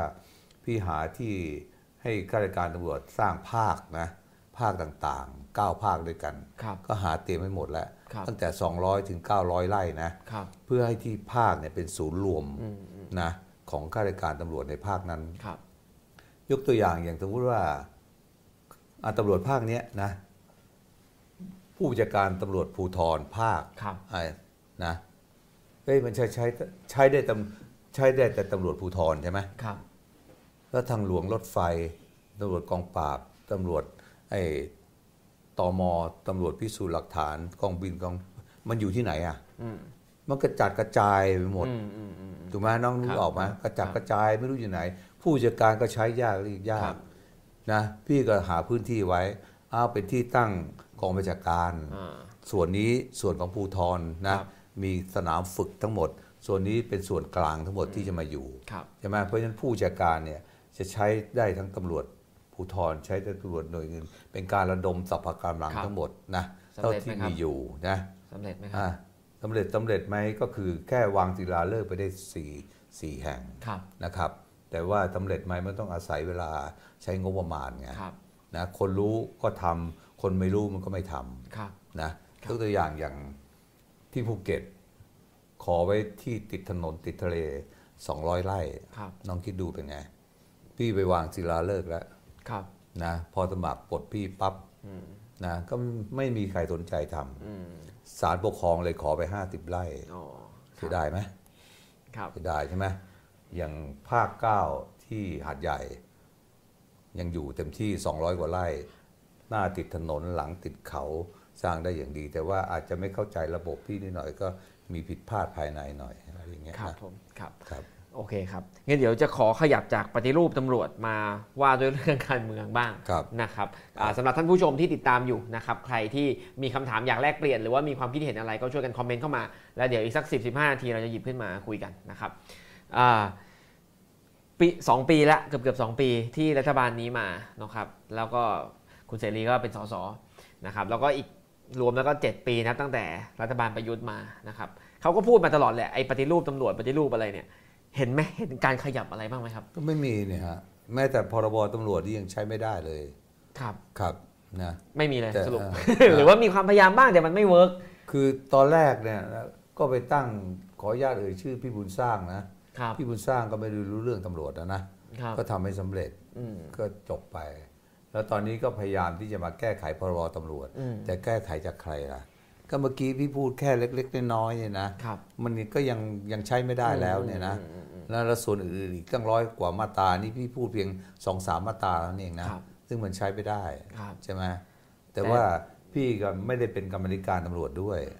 คือเราเป็นประธาน คณะกรรมการป้องกันและปราบปรามการทุจริตแล้วเนี่ยนะครับเราจะไปทำนู่นทำนี่เราพักพี่อะใครจะดูแลใช่ไหมมัวแต่มาทำเรื่องของการวิการทำเรื่องของสภาครับนะแล้วพี่น้องประชาชนเดือดร้อนแล้วพักไม่มีคนดูแลพักจะโตได้ไง พี่ก็ต้องใช้เวลาส่วนหนึ่งไปดูแลพักใช่ไหมมันลักแต่ษอย่างณะร่างนั้นพรบตำรวจนี้ได้เป็นกรรมาธิการวาระสองด้วยไหมครับ ก็ไม่ได้เป็นนะดิไม่ได้เป็นแล้วใช่ไหมก็ ก็พี่เป็นประธานปปชเนี่ยอันเดียวอืมแค่นี้งานก็ล้นมือเนี่ย วันนี้ก็ประชุมนะครับการมีการปปชเสร็จแล้วก็มาเนี่ยครับนะนะก็อย่างก็เลยส่งพลตำรวจโทวิษณุครับม่วงแพรศรีซึ่งเขาเกษียณตรงผู้บัญชาการเนี่ยครับให้ไปเป็นแล้วก็คอยไกด์ไลน์เขาอ่าบอกเขาให้ครับคุณผมไปพูดตรงนี้แต่เขาไม่เคยมาเป็นผู้บริหารอย่างเราแก้แล้วเขาคงจะไม่ทราบซึ้งอะนะครับครับนะแต่ก็พยายามให้ไปครับผมนะ ประสบการณ์ท่านเป็นตำรวจเป็นข้าราชการ 40 ปีครับแล้วมาเป็นนักการเมืองอยู่ในสภาได้ 2 ปีครับชีวิตแบบไหนดีกว่าครับโอ้ยตำรวจดีกว่าเยอะแล้วครับครับ เป็นในชีวิตในสภาเป็นไงบ้างครับตำรวจเนี่ยเขามีระเบียบวินัยครับใช่ไหมฮะไม่นอกลู่นอกทางนะครับ เวลาจะประชุมอะไรก็ตรงเวลาเป้งครับนะครับ ถึงเวลานะ ที่ประชุมพร้อม นะอย่างสมมุติผมเป็นผู้การเป็นผู้จัดการหรือเป็นพบตรก็ดีครันะบพอเราประชุมข้าราชการตำรวจที่ประชุมพร้อมก็จะแจ้งปั๊บครับนะเราก็จะลงมาเป็นประธานที่ประชุมพร้อม แล้วก็จะประชุมกันจนจบวันละไม่มีไปไหนหรอกอืมแต่สสละสสมีเอกสิทธิ์อืมเข้าบ้างไม่เข้าบ้างนะมีเอกสิทธิ์นะเพราะฉะนั้นเวลาประชุมสภาเนี่ยนะ ก็โอเค มันประชุมกันทั้งวี่ทั้งวันตั้งแต่เช้าจดข้ามจดเย็น จะให้ใครนั่งอยู่ในนั้นตลอดเวลาคงเป็นไม่ได้หรอกนะครับ ก็อาจจะมีมานั่งข้างนอก เพื่อดื่มกาแฟ ซึ่งสภาเขาก็อำนวยความสะดวกมีทีวีจุดนู้นจุดนี้ ถึงแม้จะไม่ได้นั่งในห้องประชุมนะ ก็มานั่งข้างนอกดูการประชุมได้ครับใช่ไหมมันก็ไม่ได้เสียหายหรอก แต่บางทีคนไม่เข้าใจว่าเอ๊ะทำไมสภาโล่งนะอืมสสไม่อยู่นะความจริงเขาอยู่ อยู่ข้างนอกอยู่ห้องข้างนอกข้างนะเธอก็ดูครับกินกาแฟมั่งฮะ ไม่ง่วงมั่งอะไรต่ออะไรอย่างเงี้ยนะครับแต่อีกส่วนหนึ่งก็ไปทานถึงเวลาก็ต้องไปทานอาหารใช่ไหมครับการประชุมมันก็ประชุมเรื่อยดิๆครับครับแต่อีกส่วนหนึ่งก็แวบแวบเห็นไหมเห็นไหมบางทีบางครั้งเช็คองค์ประชุมไม่ครบอะไรอย่างเงี้ยนะครับ แต่สิ่งที่อ่าอยากจะพูดนี่ก็คือว่าอย่างในการมาธิการนะนะครับพี่เป็นประธานกรรมาธิการก็มีกรรมาธิการเนี่ยมาจากทุกพรรคครับการเมืองก็มาเนี่ยนะนะ ก็เหนื่อยนะครับเหนื่อยในการที่จะประชุมเนี่ยนะอย่างประชุมเนี่ยนะครับเราเริ่มประชุมตั้งแต่9โมงเช้าครับนะครับ คนก็รู้ตัวว่าจะต้องต้องประชุม จะต้องมีส่งระเบียบวาระการประชุมไปให้ก่อนครับนะใครรับผิดชอบเรื่องอะไรจะมีส่งมาให้หมด รวมทั้งบุคคลที่จะเชิญมานะจากที่นู่นที่นี่ทั่วประเทศตามวาระนี่แล้วก็เชิญล่วงหน้านะครับนะทั้งหมดนะ แต่ว่าประธานไปทีหลังไม่ได้นะครับ ประธานต้องมานั่งก่อนเพื่อนเลยครับครับนะประชุม9โมง8โมง15 8อย่างช้างต่ำ8โมงครึ่งพี่ต้องมาแล้วนะครับ มานั่งรอท่านทั้งหลายนะเพื่อจะให้มาประชุม แต่ไม่มีนะ9โมงไม่มีนะอืมเก็โมงห้องยังว่างอยู่ ห้องยังว่างอยู่ครับ ต้องเลขาตามสิอืมต้องบอกฝ่ายเลขา ฝ่ายเลขาคือเจ้าหน้าที่ของสภาครับ นะเราก็ต้องดูเวลานี่นี่เก้าโมงครึ่งเชิญในกอมาแล้ว เฮ้ยเดี๋ยวเขามาแล้วนะการมีการไม่พร้อมอายก็ตายนะครับนะครับ ต้องโทรศัพท์ตามแล้วตามอีกตามอีกตามแล้วอะไรต่างๆบางคนตามมาบอกครับไปกินข้าว เอ้า ก็คุณก็รู้ว่าจะประชุมก็จนเก้าโมงกว่ายังไม่กินข้าวมาอีกเหรอครับนะไปกินข้าวอย่างเงี้ยนะมันควรจะรู้ล่ำเวลาไหนประชุมไม่ประชุมนะครับนะครับ แล้วประชุมเนี่ยเขาให้ประชุมเป็นรูปคณะครับใช่ไหมช่วยปรึกษาหารือกันครับใช่ไหมนี่สมมุติบางคนดีหน่อยนะ เอาดีหน่อยนะ เรื่องกูเสร็จกูไปละอ่านี่ดีหน่อยนี่ดีหน่อยนะนะถ้าแย่หน่อยคือไม่ไม่มา ไม่มาไม่รับเรื่องครับ อย่างสสคนสวยของสภาเนี่ยครับ กูไม่รับเรื่องอะไรสักอย่างเลยนะไม่สนแจกไม่สนไม่ทครับำนะอ้างนู่นอ้างนี่ เราก็ลงโทษเขาไม่ได้อืมไม่เหมือนตำรวจมึงไม่ทำเลยกระเด็นเลยติดคุกใช่ไหมครับไอ้นี่ลงโทษก็ไม่ได้ แม่เห็นไหมขนาดสภาใหญ่ คนเป็นประธานสภา เป็นประธานรัฐสภาคุณชวน ยังถูกไอ้บ้าบอทั้งหลายด่าเฉยเลยครับถูกไหมนะครับ มันเป็นมีเอกสิทธิ์พูดในสภาเนี่ยนะนะสภามันคุ้มครองอ่าคเพรับราะฉะนั้นจะเห็นคนป่วน ในสภาใหญ่กันในการบริการพี่เขามาป่วนไว้ดีใช่ไหมก็เห็นอยู่ก็เห็นอยู่เรื่อยๆตามหน้าข่าวใช่ไหมครับนะเพราะเขาเขาส่งหมามาเห่ามากัดคนอื่นแทนนะเนี่ยพี่จะได้ไปยุ่งกับเขาไม่ได้ไงครับใช่ไหมมันครับเป็นอย่างนั้นนะแล้วนะเพราะฉะนั้นเราก็ทำอะไรก็ไม่ได้ แต่สิ่งที่แย่ที่สุดคืออะไรรู้ไหมครับ มาเซ็นชื่อแล้วก็ไปอืมเพื่อรับเบี้ยประชุม อย่างนี้คอร์รัปชันแล้วนะใช่ไหมครับ ใช่นะ นะอยู่พี่กรรมาธิการปราบปรามทุจริตเสียเอง ใช่นะพี่บอกไว้เนี่ยพี่พูดเนี่ยผ่านไปเลยครับให้คนให้พวกกรรมการไปฟังด้วยพี่จดเวลาไม่หมดนะครับนะใครเข้าเท่าไหร่ ผมนั่งหน้าหันไปทางประตูเนี่ย คุณเข้ามาผมจดเข้ามาผมจดนะครับบางคนเนี่ยนะ เข้าเวลาเดียวกันออกเวลาเดียวกันเลย มาเซ็นชื่อแล้วไปเลยเก้าอี้ยังไม่ยอมนั่งเลยครับนะครับครับ พันห้าแล้วคุณไม่สงสารประชาชนเหรออืมประชาชนทำงานหลังกดหลังแข็งอืมกว่าจะได้สามร้อยได้บาทต่อวันนะครับใช่ไหมเหนื่อยแทบตายพัใช่นไหมห้าทำทั้งอาทิตย์เลยไม่นี่พันห้าไม่ ยังไม่ถึงหนึ่งนาทีเลยครับเมื่อเช้านี่ก็มีครับนะเข้าเวลา 10.09 ออก 10.09 นะครับเนี่ยอย่างนี้ยนะ ก็ไว้ไว้ว่ากันวันหลังเมื่อเมื่อถึงโอกาสครับมันควรใช่ไหมนะ กันถามกว้างๆเลย ท่านเห็นอนาคตการเมืองไทยไหม ในเมื่อสสก็คุณภาพแบบนี้รัฐธรรมนูญก็เป็นแบบนี้เขียนสเปคล็อกอำนาจมาให้สืบทอดอำนาจเรียบร้อยแล้ว เราจะพอเข้าไปเป็นสสแล้วยังรู้สึกว่าการเมืองมันมีความหวังไหมครับพอตรงๆแทบจะไม่มีความหวังนะ มันหนักมันเลวร้ายกว่าทุกยุคทุกสมัยนะครับ สมัยก่อนๆเราอาจจะอยู่ภายนอกนะครับนะยังไม่ได้สัมผัสใกล้ชิดใช่ไหมแต่เราดูนี่การเลือกตั้งเป็นไงมีซื้อเสียงเป็นไงพี่ก็เคยไปจับการซื้อเสียงที่บุรีรัมย์มาครับ11 ล้านกว่าจำได้ไหมนะครับ ที่นู่นที่นี่ก็มีนะอะแล้วเป็นไงตอนนี้ ปรากฏว่า โอ้แทนที่คุณประยุทธ์จะใช้โอกาสที่ตนเองมีอำนาจนะครับทำการเมืองให้มันดีนะ เปล่าเลยยิ่งสกปรก มากกว่าเดิมอีก อย่างที่คุณยิ่งชีพบอกว่าก็เขียนรัฐธรรมนูญมาก็โกง เพราะอะไรเพราะทำอะไรไปแล้วคิดถึงตัวเองเป็นหลักครับถ้าคิดถึงประเทศชาติเป็นหลักมันจะไม่ทำออกมาอย่างนี้หรอกครับนะครับ เมื่อคิดตัวเองเป็นหลัก ตัวเองอยากเป็นนายกยาวๆ อยากสืบทอดอำนาจ ก็ต้องคิดอย่างนู้นทำอย่างนี้นะยอมไม่นู่นยอมไม่นี่อะไรต่างๆนะอืมนะแล้วก็ปล่อยไปให้มันนะทำผิดครับกฎหมายนะครับ เพราะฉะนั้น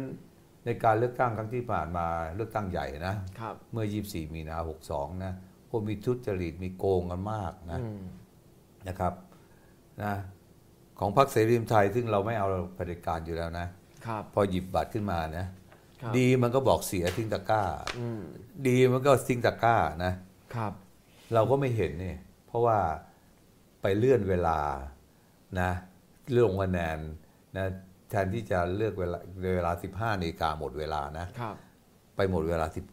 รับ17พอหมดเวลา 17 นะกว่าจะกว่าจะนันับบประเมิคะนแนนนะมันมืดแล้วครับนะมันโกงกันง่ายนะครับครับนะแล้วตั้งแต่ก่อนเลือกตั้งแล้วก็ใช้กำลังทหารบีบผู้สมัครฝ่ายตรงข้ามครับที่ไม่เอารัฐบาลใช่ไหมพอเลือกตั้งก็โกงคะแนนครับนะบางทีเขียนนะ กระดาษอย่างสมมติแผ่นนี้นะเขาเขียนเบอร์หนึ่งสองสี่ห้าเบอร์ยี่สิบอะไรเงี้ยนะครับ นะเคยมีเราที่ที่พิจิตรนะบางหน่วยนะ เราได้ร้อยแปดสิบอืมข้างๆเราได้หนึ่งนะครับมันเอาหนึ่งมาใส่ให้เรา เอาร้อยแปดสิบไปใส่ให้ข้างๆคิดดูสินะครับโกงกันได้ได้อันนี้คือเราไปสังเกตการณ์เราเลยเออจำได้ถ่ายรูปมาด้วยครับร้องกกตไปมันก็ไม่เคยได้ผลอ่านะครับครับมันเป็นอย่างนี้นะเพราะฉะนั้นพอเข้ามานะ ก็มองดูว่าแม่มันซื้อเสียงมันแบบขณะขณะที่เรานะ พยายามพบปะพี่น้องประชาชนนะอ่าอธิบายนโยบายของเรา ซึ่งนโยบายของเราเนี่ยเป็นสิ่งที่ทำให้ประชาชนล้วนๆเลยครับประชาชนจะได้รับประโยชน์หมดอะครับไม่มีนโยบายที่มีเงินทอนเลยนะครับแม้แต่อย่างเดียวนะนะครับ อธิบายเข้าไปก็ได้มาเท่าไหร่11.635ครับกกตคำนวณนะอืมแต่พอจริงๆมันให้เรา10นั่นเอง ขาดเป็น1.635นะครับ แล้วก็เอาเศษของเราเศษของอนาคตใหม่ เศษนู่นเศษนี้ไปรวมให้พักพักปัดเศษอะสามหมื่นสี่หมื่นครับนะอย่างไพบูลย์อะได้เป็นสสครับเนี่ยก็คิดโกงก็มาแต่ต้น ร้องไปเถอะฟ้องศาลก็ยังไม่ได้เรื่องได้ราวครับนะครับ เป็นอย่างนี้นะนะทีนี้เลือกตั้งใหญ่ มีอนาคตไหมครับใช่ไหมเลือกตั้งใหญ่ มันก็มีการซื้อเสียงแต่มันก็กระจายใช่ไหมครับ แต่พอเลือกตั้งซ่อมที่น้องสังเกต เขตเดียว เขตเดียวใช่ไหมทีละเขตเลือกตั้งขอนแก่นนะเพื่อไทยเพื่อไทยเขามีปัญหาสสติดคุกยังไงเนี่ยครับนะก็ลงประกบพลังประชารัฐ เพื่อไทยแพ้ขนาดในเขตขอนแก่นนะครับ พอลำปางอืมนะครับ ไม่มีใครลงพักพี่เองพักเสรีรวมไทยลงนะครับเราแพ้เรา ปกติเราชื่อชั้นพักเสรีรวมไทยมันสู้พักพลังประชารัฐก็ไม่ได้หรอกครับแต่ว่าพอเราลงปุ๊บคะแนนของฝ่ายค้านทั้งหมดมันก็มาลงของเราไงครับคะแนนเพื่อไทยอนาคตใหม่คะแนนอะไรก็ลงของเราเออแต่เขาซื้อกันเบอร์ละสามร้อยที่นั่นนะห้าร้อยเป็นหัวคิวสองร้อยถึงผู้ใช้สิทธิ์สามร้อยอะไรเงี้ยจับได้ตั้งเยอะแยะ แม้กระทั่งนายอำเภอยังทุจริตการเลือกตั้งอะไรรองกรตไปมันก็เฉยประกาศ รับรองเฉย เดี๋ยวนี้ผลยังไม่ออกมาเลย สอบครับนะพอพอสมุดประการอืมนะเราก็เราก็จับได้อีกนะเบอร์ละห้าร้อยห้าร้อยนะอืมนะอ้าวคือพลังประชารัฐชนะอีกคือคนของเสรีรวมไทยทำงานก็เห็นเองเห็จันบได้ดิเองเห็นเห็นมีหลักฐานอะไรเรียบร้อย ใช่ครับก็เสนอไปกกตก็ยังเฉยครับนะครับก็กกตเขาเลือกมานะนะพอลงอ่า ที่นนครครศศรีรีเขตสามเนี่ยนะครับ ฝ่ายค้านก็มีมติให้ให้เราลง เราก็ครับลงไปสู้ไอ้ลงสู้เนี่ยนะ เราไม่ได้หวังชนะนะ เพราะคนคราวที่แล้วเนี่ยโอ้โหน้องมันเลือกตั้งทั้งประเทศ 350 เขตเนี่ยครับพี่ไม่มีเวลาไปหรอกที่จะไปครับหาช่วยหาเสียงครับถ้าหาเสียงเขตละวันก็ใช้เวลา 350 วันครับปีหนึ่งใช่ไหมไม่ได้ช่วยเขาก็ปล่อยผู้สมัคร ตามยถากรรมว่างั้นเนี่ยเงินก็ไม่ได้ใช้ครับ ที่นครศรีเขตสามก็ได้มาประมาณ 1,300 คะแนนครับใช่ไหมขณะที่หนึ่งประชาธิปัตย์ตอนนั้นก็ได้สามหมื่นสามหมื่นห้าหรือไงครับใช่สามหมื่นสามครับนะครับ เราได้พันสามครับนะว่าลงข่าวนี้ก็ลงในฐานะพักฝ่ายประชาธิปไตยที่ครับยังไงก็ต้องสู้นะครับนะก็ไม่ได้หวังอะก็หวังแต่เพียงว่าเอ๊ะ ในเมื่อเราลงแล้วคะแนนของเพื่อไทยเพื่อไทยก็ไม่ได้ลงนะ แต่ครับก็ต้องมีครับแฟนเพื่อไทยบ้างละครับก็ต้องมีแฟนอนาคตใหม่บ้างละใช่ไหมครับนะครับ หรือไทยรักษาชาติที่จะลงแล้วถูกยุบอะไรเงี้ยครันะบครับมันก็ต้องเทกันหนาเราอย่างน้อยๆเนี่ยนะเราครับเดินหาเสียงทั้งหมดเนี่ยนะครับก็ควรจะได้สักหมื่นเสียงครับนะครับนะเหมือนอย่างสมุทรปราการเนี่ยเราได้เกือบ 9,000ครับ 9,000 ในขณะที่เพื่อไทยก็ลงนะก้าวไกลก็ลงนะ เรายังได้ 8,900 กว่าคะแนน ตรงนี้เนี่ยเราลงพักเดียว ก็คิดว่าประมาณหมื่นหนึ่งก็ได้นะ แต่พอลงจริง ๆ แล้วเราเดินหาเสียงนะน้องเชื่อไหมโอ้โห เสียงซื้อเสียง ใช้เงินซื้อเสียงนะครับคนละห้าร้อยมันเต็มไปหมดเลย เนี่ยในโทรศัพท์พี่เนี่ยนะ ยังมีเลยสี่ห้ารายนะครับนะที่ เบอร์สามบอกตรงๆ เบอร์สามเบอร์สี่ซื้อกันทั้งนั้นนะครับนะใครอยากจะฟ้องผมก็ฟ้องมานะคือชาวบ้านเขาบอกว่าชาวบ้านที่เขาได้ไม่ใช่บอกอย่างเดียวเราเราถ่ายคลิปครับนะเราสัมพงสัมภาษณ์มาเสร็จเรียบร้อยนะอ๋อมีหลักหมฐาดนพร้อมมีเงินก็มีครับนะครับนะเหมือนอย่างสมุทรปราการเหมือนอย่างลำปางเนี่ยนะครับนี่แม้กระทั่งปากนะอดีตผู้อดีตผู้สมัคร คุยกับรองหัวหน้าพกพักผมนะ คุยกันนะ ครับ ยังบอกผมจะเป็นต้องซื้อครับอืมอย่างน้อยต้องซื้อสองเท่าอืมเขาคิดว่าเดิมคะแนนเขาสามหมื่นกว่านะครับเอ้ยเออสามสามหมื่นกว่าครับเขาต้องซื้อถึงเจ็ดหมื่นครับนะนะซื้อทิ้งซื้อทิ้งก็กะได้ชนะครับโอ้พอไปเจอจริงสู้อำนาจรัฐไปได้ครับทั้งส่งทหารมาบีบมาคอย ไม่ให้เขาซื้ออะไรต่างๆเหล่านี้นะ แต่ตัวเองซื้อนะครับใครเต็มที่นะครับโอ้โห น้องไปลงไปดูคะแนนสิอืมพลังประชารัฐจาก 28,000 เป็น 48,000 20,000 มันมาจากไหนครับนะผู้สมัครมาทำความดีความชอบอะไรนะ ถึงครับได้คะแนนเพิ่มอีก 20,000ครับใช่ไหมส่วนประชาธิปัตย์เนี่ยนะจาก 33,000 ขึ้นมาเป็น 44,000ครับขึ้นมาอีก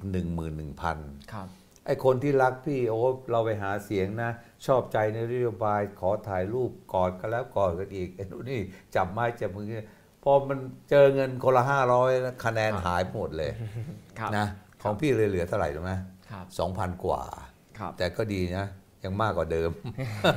นะครับผมนะยังมากกว่าเดิมก็เอาแต่คะแนเนี้นยจะสรุปว่าแล้วมันได้อะไรขึ้นมาเนี่ยคุณประยุทธ์เป็นนายกเนี่ยนะ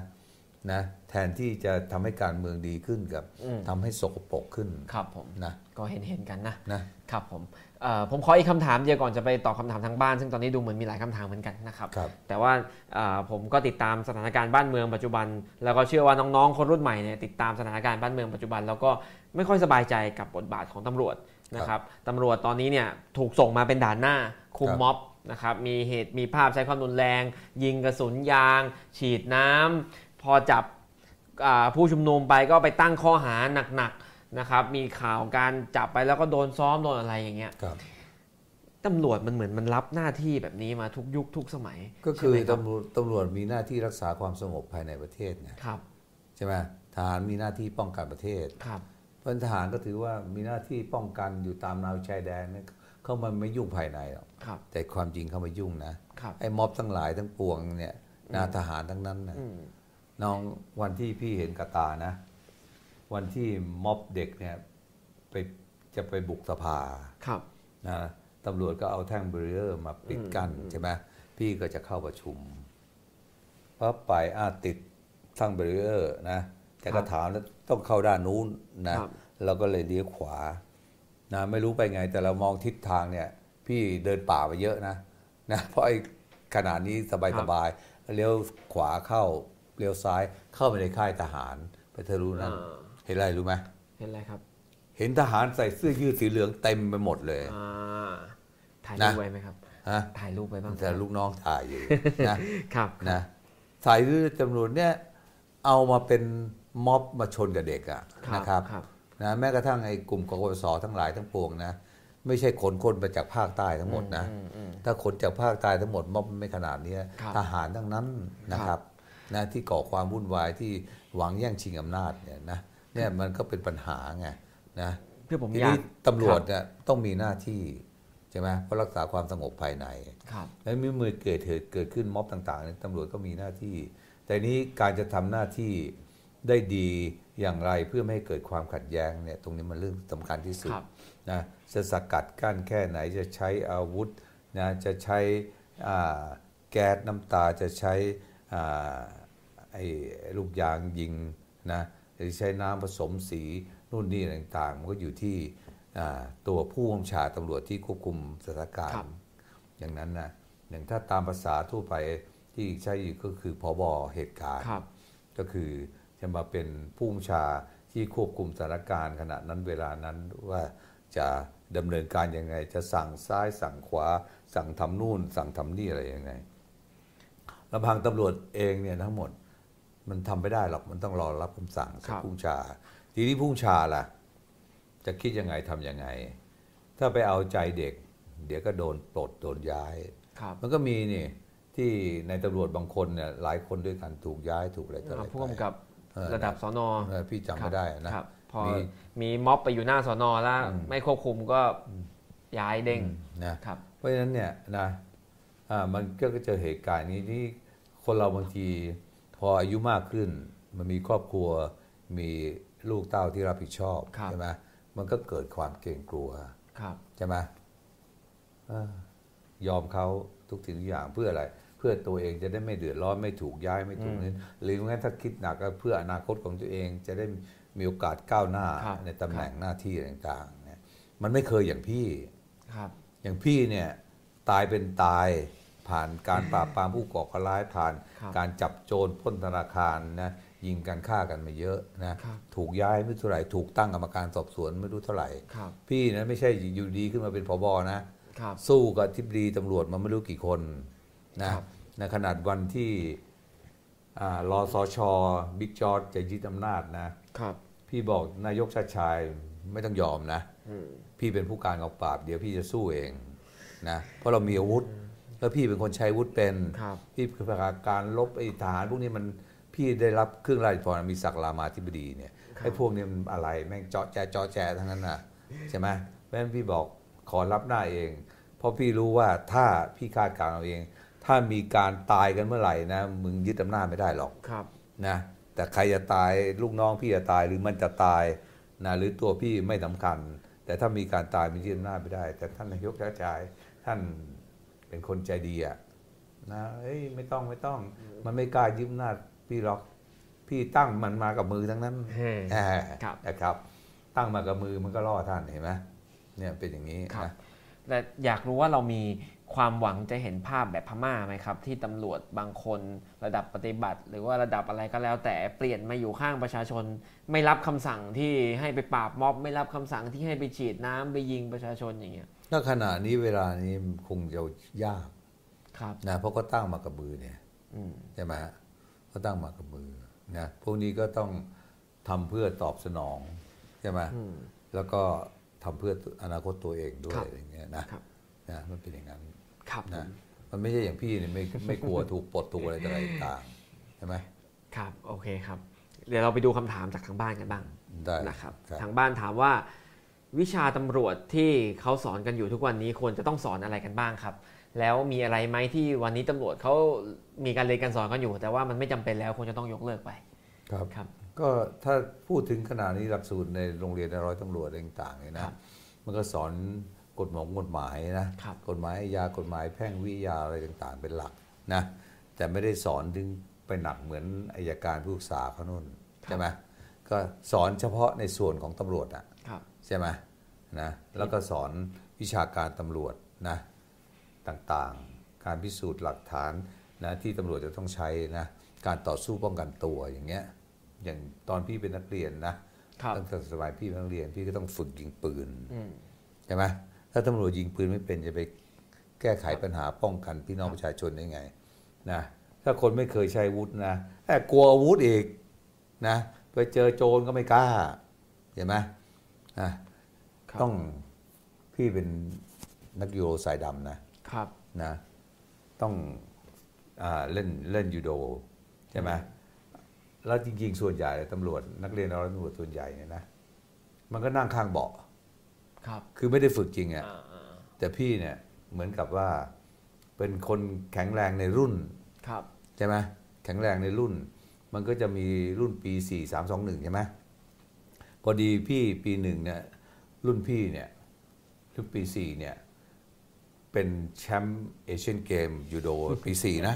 ครับนะชื่อครับอุภัยปาเล็กพี่จำได้ ตัวอย่างกับยักษ์นะเป็นแชมป์เอเชียนเกมครับนะ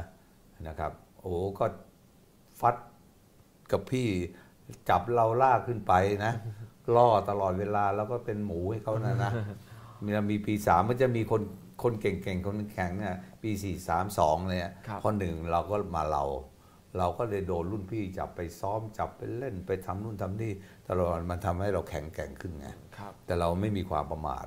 อย่างพี่อุภัยเนี่ยแข็งแรงมาก พี่สู้ก็ไม่ได้หรอกนะแข็งแรงมาก ตอนนั้นยังจำได้อยู่บางซื่อเจอโจรอ่าสี่ห้าคนนะกูจะล็อกแม่งเฉยเลย เพราะกูแชมป์มวยปั้ม เอเชียนเกมนะครับเข้าไปล็อกมันแม่งเอาปืนยิง เปี้ยงเปี้ยงเปี้ยงตายเลยอ๋อแค่ร้อยเอกนั่นเองใช่ไหมครับเพราะว่าพี่อุภัยเนี่ยแหละครับอุภัยปลาเล็กอ๋อเนี่ยเพราะประมาทไงใช่ไหมหรืออีกคนรุ่นปีปีติดกับพี่ปีสองนะ แล้วพี่ปีหนึ่งนั่นก็โอ้โหนะก็บู๊นะดุเดือดซัดกับพี่เรื่องยูดงยูโดนะ กูไม่เคยโดดร่มนะ กูหลอกครูฝึกก็นะครับ ว่าเคยโดดแล้วฝึกแล้วขึ้นไปโดดแม่งเฉยลงมาขาหักนะแล้วก็ประมาทเงี้ยไปนาซายก็ตายครับนะแต่อย่างพี่อะรอดไปถึงทุกวันเนี้ยเพครัราะบเราสุขุมรอบคอบใช่ไหมนั้นต้องเนี่ยแต่ตำรวจนอกจากจะเรียนวิชากฎกฎหมงกฎหมายเหมือนเหมือนศาลไม่อัยการแล้วก็อาจจะเรียนน้อยกว่านะ วิชาการตำรวจการฝึกรบในป่า ไม่งั้นพี่ไปเดินแผนที่เข็มทิศไปป่าปรามพอคออะไรไม่ได้หรอกครับใช่ไหม นะวิชาเนี่ยไม่ต้องเรียนนะการวิชาการตำรวจการพิมพ์ลายนิ้วมือตรวจลายนิ้วมือการพิสูจน์หลักฐานชนสูตรพลิกศพอะไรต่างๆเนี่ยมันก็ต้องเรียนหมดนะครับครับนะมีอะไรที่มันไม่ควรเรียนแล้วไหมครับแล้วถ้าไม่ควรเรียนก็คือเรื่องระเบียบต่างๆ ปฏิบัติต่างๆนะมันมันมันอ่านเองได้อะอ่าใช่ไหมครับมันไม่จำเป็นต้องเรียนแล้ว ถ้าเรารู้หลักของกฎหมายอะไรต่างๆเนี่ยนะเรามานั่งอ่านนั่งครับเรียนอะไรได้ครับดูเองได้นะครับครับนะก็ ยกเลิกไปนะหาเรื่องอื่นมาแทนได้ครับผมฮะคำถามต่อไปจากทางบ้านนะครับเขาถามว่าเอ่อเวลาตำรวจถูกมอบหมายให้ทำคดีการเมืองเนี่ยมันจะต่างกับการทำคดีลักวิ่งชิงปล้นทั่วไปไหมครับ หรือว่ามันจะมีระบบมีขั้นตอนมีใครมากำกับดูแลอะไรไหมทำไมครับพอเป็นคดีการเมืองมันถึงดูออกมาแปลกๆอย่างก็คือมันอยู่ที่ใจของตัวเองต้องยึดมั่นในความสรุปสุจริตยุติธรรมและความถูกต้องนะ คือเคยมีคดี น้องอาจจะไม่เคยได้ยินนะ ตอนรู้ไหมทหารเวลาจะยึดอำนาจมันสร้างสตอรี่อยู่เรื่อยครับนะอย่างอย่างล่าสุดที่คุณประยุทธ์เข้ามายึดอำนาจเนี่ยก็ครับสร้างเรื่องสร้างราว มีม็อบเปิบอะไรต่างๆคครับปสนะนะไปยุคอาของพี่สนธิเมื่อปี 49นะก็กล่าวหาว่ารัฐบาลทุจริตคอร์รัปชันแล้วก็เข้ามายึดอำนาจ พอยุค 35 นี่หนักครับ หนักนะกล่าวหาอะไรรู้ไหมจะมีการลอบปล้นพระชนสมเด็จพระนางเจ้า วางแผนเป็นระบบนะนะด้วยจปลห้าทั้งหมดที่ต้องการยึดอำนาจต้องการครับเป็นใหญ่นะวางแผนให้จปลห้าในส่วนที่เป็นตำรวจเนี่ยนะครับครูบุญชูวังกานนท์เนี่ยนะครับนะครับทำสำนวนการสอบสวนอืมนะ ระหว่างรูปสำนวนการสอบสวนว่าพลตรีมนูนรูปกระจรนะนะครับจะรอบปงพระชนสมเด็จพระนางเจ้า มีการวางแผนยิงที่นู่นยิงที่นี่ต่างๆนะทำสำนงสำนวนอะไรต่างๆนะไปแล้วก็บุญชูดูแลจนกระทั่งท่านนายกชาติชายท่านรู้ทัน ก็ย้ายบุญชูไปใช่ไหมแล้วก็พี่ก็มาแทนนะแต่จบรห้าตอนนั้นได้รับการสนับสนุนจากท่านนายกเปรมนะครับ ก็ดันบุญชูขึ้นเป็นใหญ่ไปอีกอืมใช่ไหมนะ ทีนี้ก็พอพี่มาปุ๊บพี่ก็มาตรวจสำนวนดูนะพอเรายึดสำนวนมาได้ผู้เอาสำนวนมาตรวจดูเนะนะอีกไม่กี่วันก็ยึดอำนาจเลยนะพอเรารู้แล้วคืนนี้ ทีวีดำแล้วเราก็ถ่ายเอกสารเนี่ยหมดหมื่นกว่าแผ่นนะครับแล้วถึงเวลาปุ๊บมันก็ยึดสำนวนจริงอืมๆยึดไปพี่ก็ถูกย้ายจากผู้การกองปราบพี่ก็เอาสำนวนไปนั่ง สรุปสั้น ๆ ก็คือ มันคิดเองพูดเออเองเออเองหมด อย่างสมมติสอบสวนอย่างเงี้ยนะครับนะอ่าพนักงานสอบสวนถามพระบุญศักดิ์ว่าพันเอกมนูรูปประจร คิดรอบปงประชนพระมหากษัตริย์ไหมครับอะพระบอกไม่เคยอืมมนูนี่ respect สถาบันเคารพครับนับถือสถาบันมาก แต่มันพิมพ์ไปอีกอย่างเลยอืมอืมพูดอย่างนี้นะ แต่มันมีกล้องอยู่ด้วยนะ แต่ลืมคงจะลืมนะอืม พิมพ์ไปอีกอย่างเลยมนูนคิดวางแผนรอบโปงพระชนอย่างนี้อย่างนี้อย่างนั้น พิมพ์เป็นเรื่องเป็นราวเลยครับครับนะเห็นไหมครับแล้วพอไปสู้กันในศาลมนูนก็ถูกฟ้องอืมนะศาลเดียวด้วยครับนะครับ แล้วโทษรอบโปงพระชนก็คือประหารชีวิตครับ ไม่มีสิทธิอุทธรณ์ฎีกาเลยทั้งสิ้นครับนะผลที่สุดเราก็ไปเป็นเบิกความเป็นพยานให้ครับเอาเทปเทิปมาเอาหลักฐานที่เราถ่ายไว้มาส่งสารนะครับยกฟ้องนะครับ แต่เขายึดอำนาจเขาก็ได้อำนาจไปหมดแล้วครับใช่ไหมนี่กล้าเอาสถาบันพระมหากษัตริย์นามาอ้างอืมในเรื่องของม็อบเด็กอะไรต่างๆนี่ก็เหมือนกันนะก็เอาสถาบันมาอ้างอยู่เรื่อย เด็กจะเดินอ่ากระบวนขับไล่ประยุทธ์ก็เอาสถาบันพระมหากษัตริย์มาอ้าง เอามาตรา 112 มาใส่ใส่ใส่ใส่อยู่ตลอดเวลาทั้งที่เด็กไม่ได้รู้เรื่องเลยอะไรเงี้ยนะครับนะครับ มันอาจจะมีบ้าง แต่มันไม่ควรมากมายอย่างนี้หรอกนะครับนะครับ แปลว่าผมฟังแล้วผมสรุปได้ว่า พอเป็นคดีการเมืองตำรวจที่เป็นพนักงานสอบสวนก็ไม่ได้อิสระหรอก มันไม่อิสระหรอกฮะครับเพราะตอนนั้นบุญชูต้องการเป็นอธิบดีตำรวจไงครับใช่ไหมแต่ผลสุดไม่ได้เป็นก็ล่อกับพี่แล้วตั้งแต่ยุคสมัยนู้นมาแล้ว จนถึงยุคสมัยนี้ก็เหมือนกันเหมือนกันใช่ไหมครับฮะคำถามต่อไปนะครับเขาถามว่าหลายคนอยากเป็นนายร้อยตำรวจมักจะเลือกใช้อ่าช่องทาง เข้าโรงเรียนเตรียมทหารเพื่อผ่านไปเรียนโรงเรียนนายร้อยตำรวจจำเป็นไหมครับที่ตำรวจต้องเรียนร่วมกับทหารก่อนตั้งแต่เรียนเตรียมทหาร หรือว่าจริงๆ แล้วตำรวจควรจะแยกเรียนไหมครับ ก็อย่างที่บอกไว้ตั้งแต่ต้นตอนปฏิรูปตำรวจไงครับ ว่าไอ้ที่ให้เรียนเตรียมทหารสองปี แล้วมาเรียนตำรวจสี่ปีเนี่ยนะเพื่อให้อ่านักเรียนเตรียมทหารเนี่ยนะที่เป็นเพื่อนกันทั้งหมดเนี่ยรู้จักกันใช่ไหมครับ จะได้สนิทสนมชิดเชื้อกันเวลาทำงานจะได้ร่วมมือต่างๆ ซึ่งซึ่งพี่คิดว่าไม่จำเป็นหรอกครับนะครับนะพอเราเรียนทหารสองปี เตรียมทหารสองปีใช่ไหมพี่ก็มีเพื่อนเป็นนักเรียนทหารสองปีนี่ครับที่ไปเรียนบกเรืออากาศครับนะเรือแล้วฐานอากาศอะไรอย่างเงี้ยนะเราเรามาตำรวจนะนะตอนจบใหม่ๆพูดตรงอืมๆนะเวลาผ่านไปไหนก็ไปเยี่ยมเพื่อนบ้างอะมันก็ยังจบใหม่ๆอะนะครับเยี่ยมเพื่อนบ้าง อ่าพอจะกลับเพื่อนมันทำไมไหมเติมน้ำมันให้เต็มที่เลยอืมไอ้เราก็ไม่รู้นะว่าเพื่อนมันแหมแฟงเวทเติมน้ำมันให้เต็มที่เลย พอโตขึ้นโตขึ้นไอ้ห่าแม่งอมน้ำมันหลวงทั้งนั้นน่ะเอาน้ำมันหลวงไปขายน้ำหลวงไปใช้สู้รุ่ยสู้ไรฟู่เฟือยหมด เพราะเขากำหนดงบประมาณไว้เต็มที่เลยครับนะทุกวันต้องมีการอุ่นเครื่องสตาร์ทเครื่องเช็ดรถทำความสะอาดนู่นนี่แต่รถไม่ได้ใช้หรอกอืมนะน้ำมันก็ไปขายกันครับ นะคนไปขายจนกระทั่งแบบนี้ยทหารก็ยังขายน้ำมันกันอยู่นะนะครับ แล้วพอโตขึ้นมาจริง ๆ แล้วก็มันไม่อย่างนั้นหรอกนะมันไม่อย่างนั้นมันก็เพียงแต่ว่าเอาแต่พักเอาแต่ผลประโยชน์ตัวเองเป็นหลักครับนะเป็นอย่างนั้นนะครับก็เลยไปดูสวต่าง ๆ ทั้งหลายทั้งปวงเนี่ยใช่ไหมมันมีหลักการอะไร มันต้องเอาใจประยุทธ์อย่างเดียวอืมใช่ไหม ถึงได้เป็นครับต้องเรียกแข้งเรียกขากันอย่างเดียว เรียกแข้งเรียกขาพวกนี้ทำไมแน่จริงไม่ออกมาต่อสู้อย่างพี่เราให้ประชาพี่น้องประชาชนก็เลือกเอาใช่ไหมครับงั้นเวลาพูดอภิปรายอะไรมันก็ตะแบงตะแบงกันไปอย่างเงี้ยฟังกันไม่ได้หรอกครับนะโอเคครับคำถามต่อไปครับอ่าระยะหลังมีเสียงวิพากษ์วิจารณ์ว่าตำรวจไม่ได้เป็นผู้พิทักษ์สันติราษฎร์อย่างแท้จริงแล้วก็คงเนี่ยจากคดีการเมืองต่างๆที่มันเกิดขึ้นนะอ่า ฟังแล้วรู้สึกยังไงครับ ก็มันเป็นเพราะว่าทหารมาปกครองในช่วงหลังครับใช่ไหมฮะเมื่อทหารมาปกครองแล้วทหารเนี่ยนะต้องการเล่นการเมืองต่อก็แสวงประโยชน์ทุกอย่างนะครับทุกวันเนี่ยนะแม้กระทั่งพูดจริง ๆ ตอนอภิปรายไม่ไว้วางใจเขาที่ผ่านมานะพี่จับความพูดคุณวิยุทธ์มาคุณวิยุทธ์พูดบอกว่านะ ร้อยนายกก็ปราบบ่อนไม่ได้ น้องครับจำได้ไหมจำได้ครับนะครับร้อยนายกก็ปราบเนี่ยดูถูกตัวเองนะ ว่าบ่อนยังปราบไม่ได้เลยครับ แล้วก็ไปดูถูกนายกคนอื่นนะ แล้วพี่ก็อภิปรายไปเรื่อยๆเรื่อยๆนะเป็นอย่างนี้มีตอนหนึ่งพี่ก็เอาอาภาพที่สื่อต่างๆลงเลยนะแล้วก็เอ้ยไม่ใช่ภาพแล้วคลิปเลย คุณประยุทธ์พูดว่าไอ้ตอนนั้นคุณศิระคุณเบรนาไปด่าคุณชวนครับใช่ไหมคุณประยุทธ์ก็เอามาพูดปรามอืม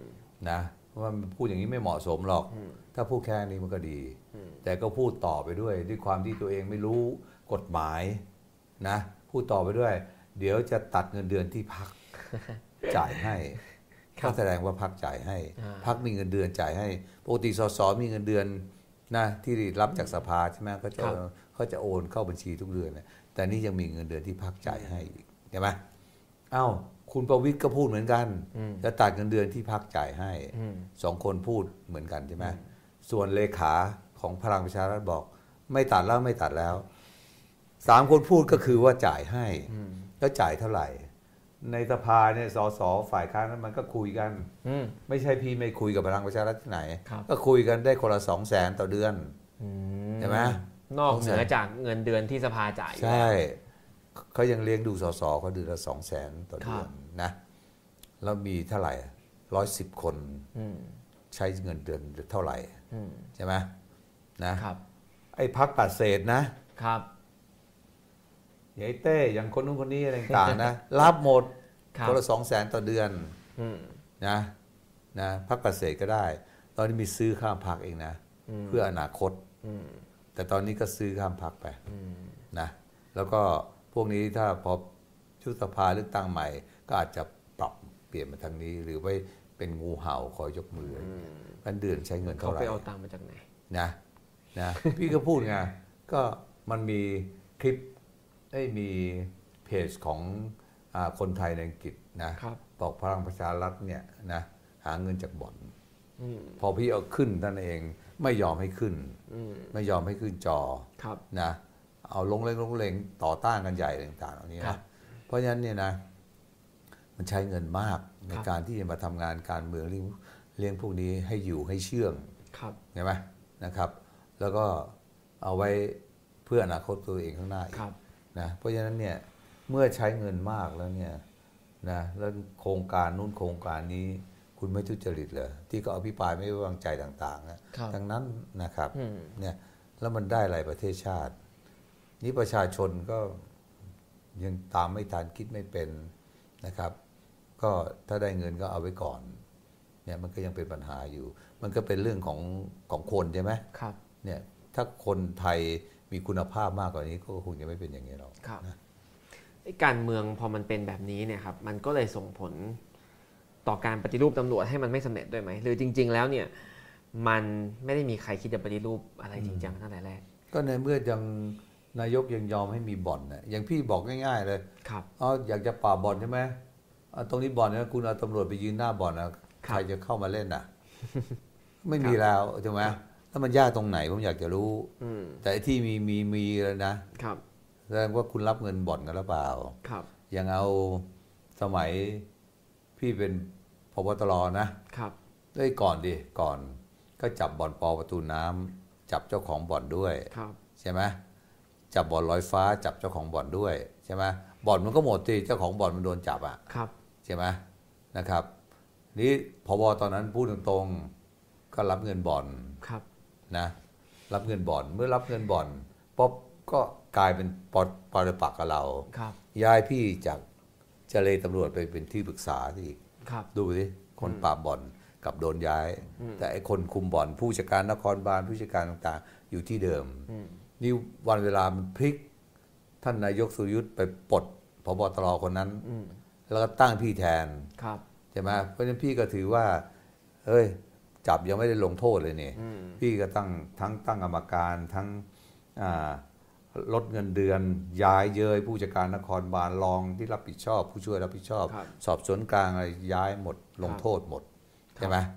แต่นี่มาเทียบอยู่ตรงนี้สิทำในบ่อนพระรามสาม บ่อนไอ้ตี้อะอืมที่มีการยิงกันตายตำสี่ศพตำรวจครับตายด้วยเนี่ยครับผู้จัดการตำรวจนครบาลก็ยังอยู่เฉยครับ ถึงปัจจุบัน มันหนักกับนู้นไหมนางนู้นปล่อยให้มีบ่อนเฉยๆไอ้นี่ปล่อยให้มีบ่อนแล้วตำรวจมียิงกันตายตำรวจตายด้วยครับผู้จัดการตำรวจนครบาลก็อยู่เฉย ถามว่าพบตรทำอะไรอยู่ นายกทำอะไรอยู่ ที่คุณคุณตำรวจเนี่ยแล้วคุณรับผลประโยชน์จากตรงนี้หรือเปล่านะคุณถึงไม่มีการลงโทษ นะผู้ที่รับผิดชอบอะไรต่างๆ เราไม่ได้อยากไปให้ลงโทษอะไรนะ แต่คุณทำอะไรอยู่เนี่ยครับใช่ไหมฟังฟังฟังแล้วผมจับใจคือผมไม่เคยอยู่ในวงการตำรวจแต่ฟังแล้วจับใจความได้ว่า คือถ้าจะแก้ปัญหาทั้งหลายต่าง ๆ จริงๆมันไม่ได้ยากอะไรเลย มันไม่ยากหรอกน้องครับน้องน้องจะเอาอะไรอะใช่ไหมฟังท่านบอกว่าปราบบ่อนจริงๆก็ไม่ยากถ้าเป็นพบตรทำได้ถ้าจะอ่าทำใช่ไหมครับไม่ต้องเป็นพบเพราะตอนพี่จับพี่ไม่ได้เป็นพบตรนี่ครับ แต่ใช่ไหมมาเดินหน้าคดีได้ก็เออเป็นใช่พบตรก่อนใช่ไหมครับนะครับนะอย่างกำนันเป้อเนี่ยครับเป็นไงเจ้าพ่อภาคตะวันออครักบไม่ใช่เจ้าพ่อชลบุรีใช่ไหมครับใครก็ปราบไม่ได้ทุกคนครับ มีแต่คนไปยอมมันหมด นายกรัฐมนตรียังไปยอมมันเลย เพราะต้องการเสียงของมันครับ เหมือนอย่างปัจจุบันนะคุณประยุทธ์ก็ยังไปเอาลูกกำนันเปาะมาเป็นรัฐมนตรีอยู่ครับเพราะต้องการได้เสียงภาคตะวันออกใช่ไหมครับ มันก็เป็นอย่างนี้อยู่นี่พี่เข้าไปพี่ไม่ยอมเนี่ยครับคุณเป็นใครครับนะผมตำรวจนะครับ ผมมีอำนาจสืบสวนสอบสวนตามกฎหมายครับนะผมมีอาวุธ ผมมีลูกน้องอยู่สองพันคน ไปตั้งหน้าตั้งด่านหน้าบ้านกำนันเนี่ยครับมันออกมาไหมครับ ถ้ามันออกมามันก็ต้องไม่มีอาวุธใช่ป่ะ แล้วไอ้พวกนี้ฆ่าคนตายไปเยอะแล้ว กล้าออกไหมไม่มีอาวุธ นะก็ไม่กล้าก็ครับหงอยเก็บตัวอยู่ในบ้านใช่ไหมครับพี่ก็สืบสวนเรื่องนู้นเรื่องนี้ก็จับดำเนินคดีไปเนี่ยเราไม่กลัวเราไม่สนใจครับนะเราก็ทำได้ แต่ทุกคนก็รายการทุกคนเลย ถ้าน้องไม่คงไม่ทันนะไปเลยนะ ทุกฝ่ายยอมเขาหมดครับ เพราะพวกนี้ถึงมันไม่ได้เรียนสูงแต่มันใช้เงินเป็นครับนะเอ่อ คำถามต่อไปเขาถามมาว่ามันก็สอดคล้องกับพอดีคือ คือท่านเสรีเนี่ยได้เป็นพบตรตอนนั้นเนี่ยก็มาจากรัฐบาลคุณสรยุทธ์สุรยุทธ์จุลานนท์ใช่ไหมครับซึ่งก็เป็นรัฐบาลที่มาจากการรัฐประหารแล้วก็มาตั้งท่านเสรีขึ้น แล้วเห็นประโยชน์จากการมาซึ่งอำนาจแบบรัฐประหารไหม หรือว่าทำไมท่านเสรีวันนี้ยืนข้างประชาธิปไตยไม่เอารัฐประหารแน่นคือนคือ ตอนนั้นนะท่านสนธินะพี่สนธินะครับยึดอำนาจรัฐประหารมาจริง แต่ไม่ได้เป็นนายกเองครับนะไปเชิญองคมนตรี ซึ่งไม่ได้เกี่ยวข้องกับการปฏิวัติครับมาเป็นนายกรัฐมนตรีครับใช่ไหมฮะเพราะฉะนั้นตัวนายกเนี่ยไม่ได้มาจากการปฏิวัตินะครับครับใช่ไหมนะไม่ได้เป็นผู้ทำการรัฐประหารเองใช่ใช่นะแล้วก็พี่ก็ไม่ได้ไปมาหาสู่กับท่านนะบอกตรงครับๆนะ แล้วพี่ก็ไม่ได้คิดว่าท่านจะตั้งพี่นะเพราะอย่างที่พูดเมื่อสักครู่เนี่ยผอบอเหล่าทัพทั้งหลายทั้งปวงเนี่ยทั้งหมดเลยรุ่นเดียวกับคุณโควิดหมดครับนะ